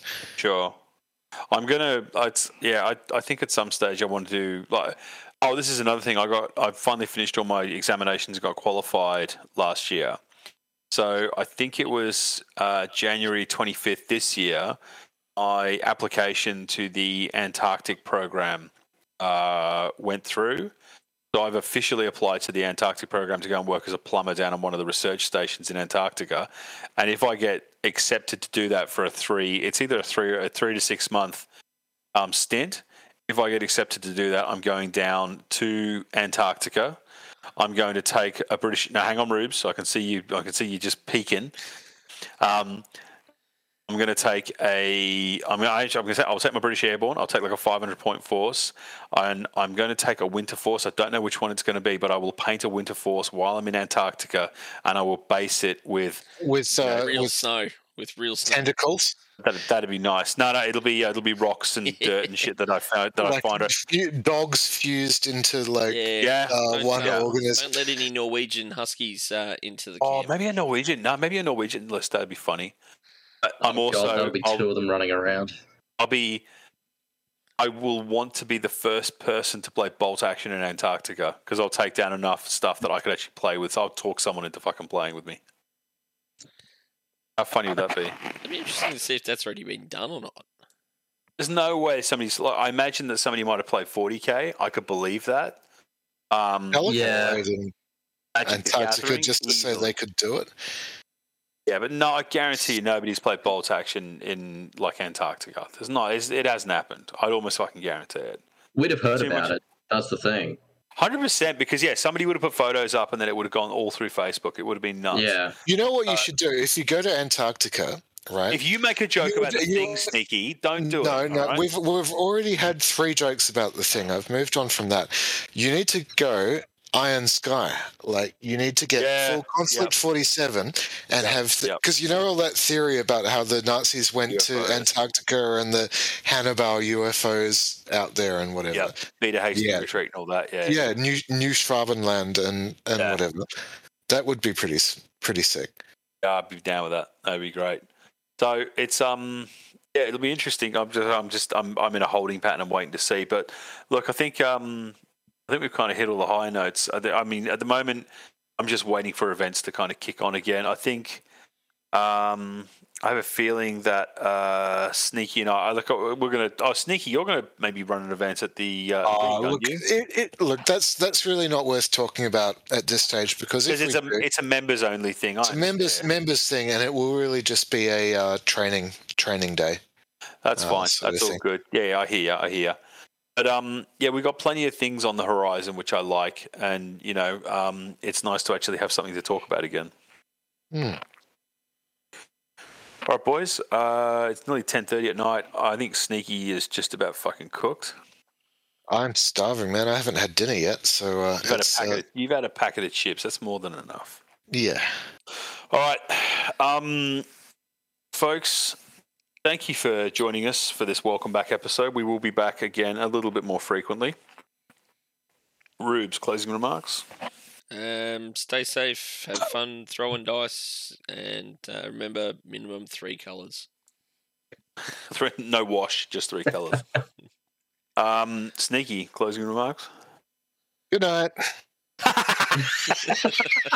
yeah, that's how we know when we're done because Sneaky's like, because back when we were recording in a room, he would literally give us that look. All right, good night, and you know that he wasn't talking to the audience; he was talking to us. Fuck out of my house! All right, Ari. Yeah, look, thanks for having me on. And, you know, it's great to be part of the team. And look, just stay safe. Don't do anything stupid. And try not to encourage Rupe's resin printing habit. He's I don't- he's probably doing enough damage to himself. There's, there's there's nothing you can do. It's it's it's a it's a solid it's a it's a solid habit at this stage. Look, I think it's a More coping mechanism asbestos, because I, more asbestos, more asbestos. I think at this point it's a coping mechanism because he's trying to deal with the reality that I won't sell him that final Panther. Uh, he- True. he- he- you won't be I selling it to him. have You just can come so- and take it. I have so resisted printing that last Panther I need for a full company, just simply because one day you'll you'll cave and sell me one, and then I'll have a I mean, I've got five of them sitting here, and I'm not selling a single Rubes. one of them. company of Bruce. Ari Panthers. Bruce, in, in Mullumbimby, a panther sell you. All right, guys, my final remarks are this uh, stay safe. Please continue to roll dice. Be excellent to each other, quoting Bill and Ted there. And let's make sure that we, you know, kick this year off. We get our community back up and running. Uh, we've lost a couple of members, but I hope to gain a few more. And, you know, let's kind of you know just you know anything that happened in the past let bygones be bygones and just fucking let's get on with it let's just let's just just be happy that we can see each other again and just fucking get out there kick a goal and have a fucking awesome 2022 On that note, Bacon Burgers signing out not, cats.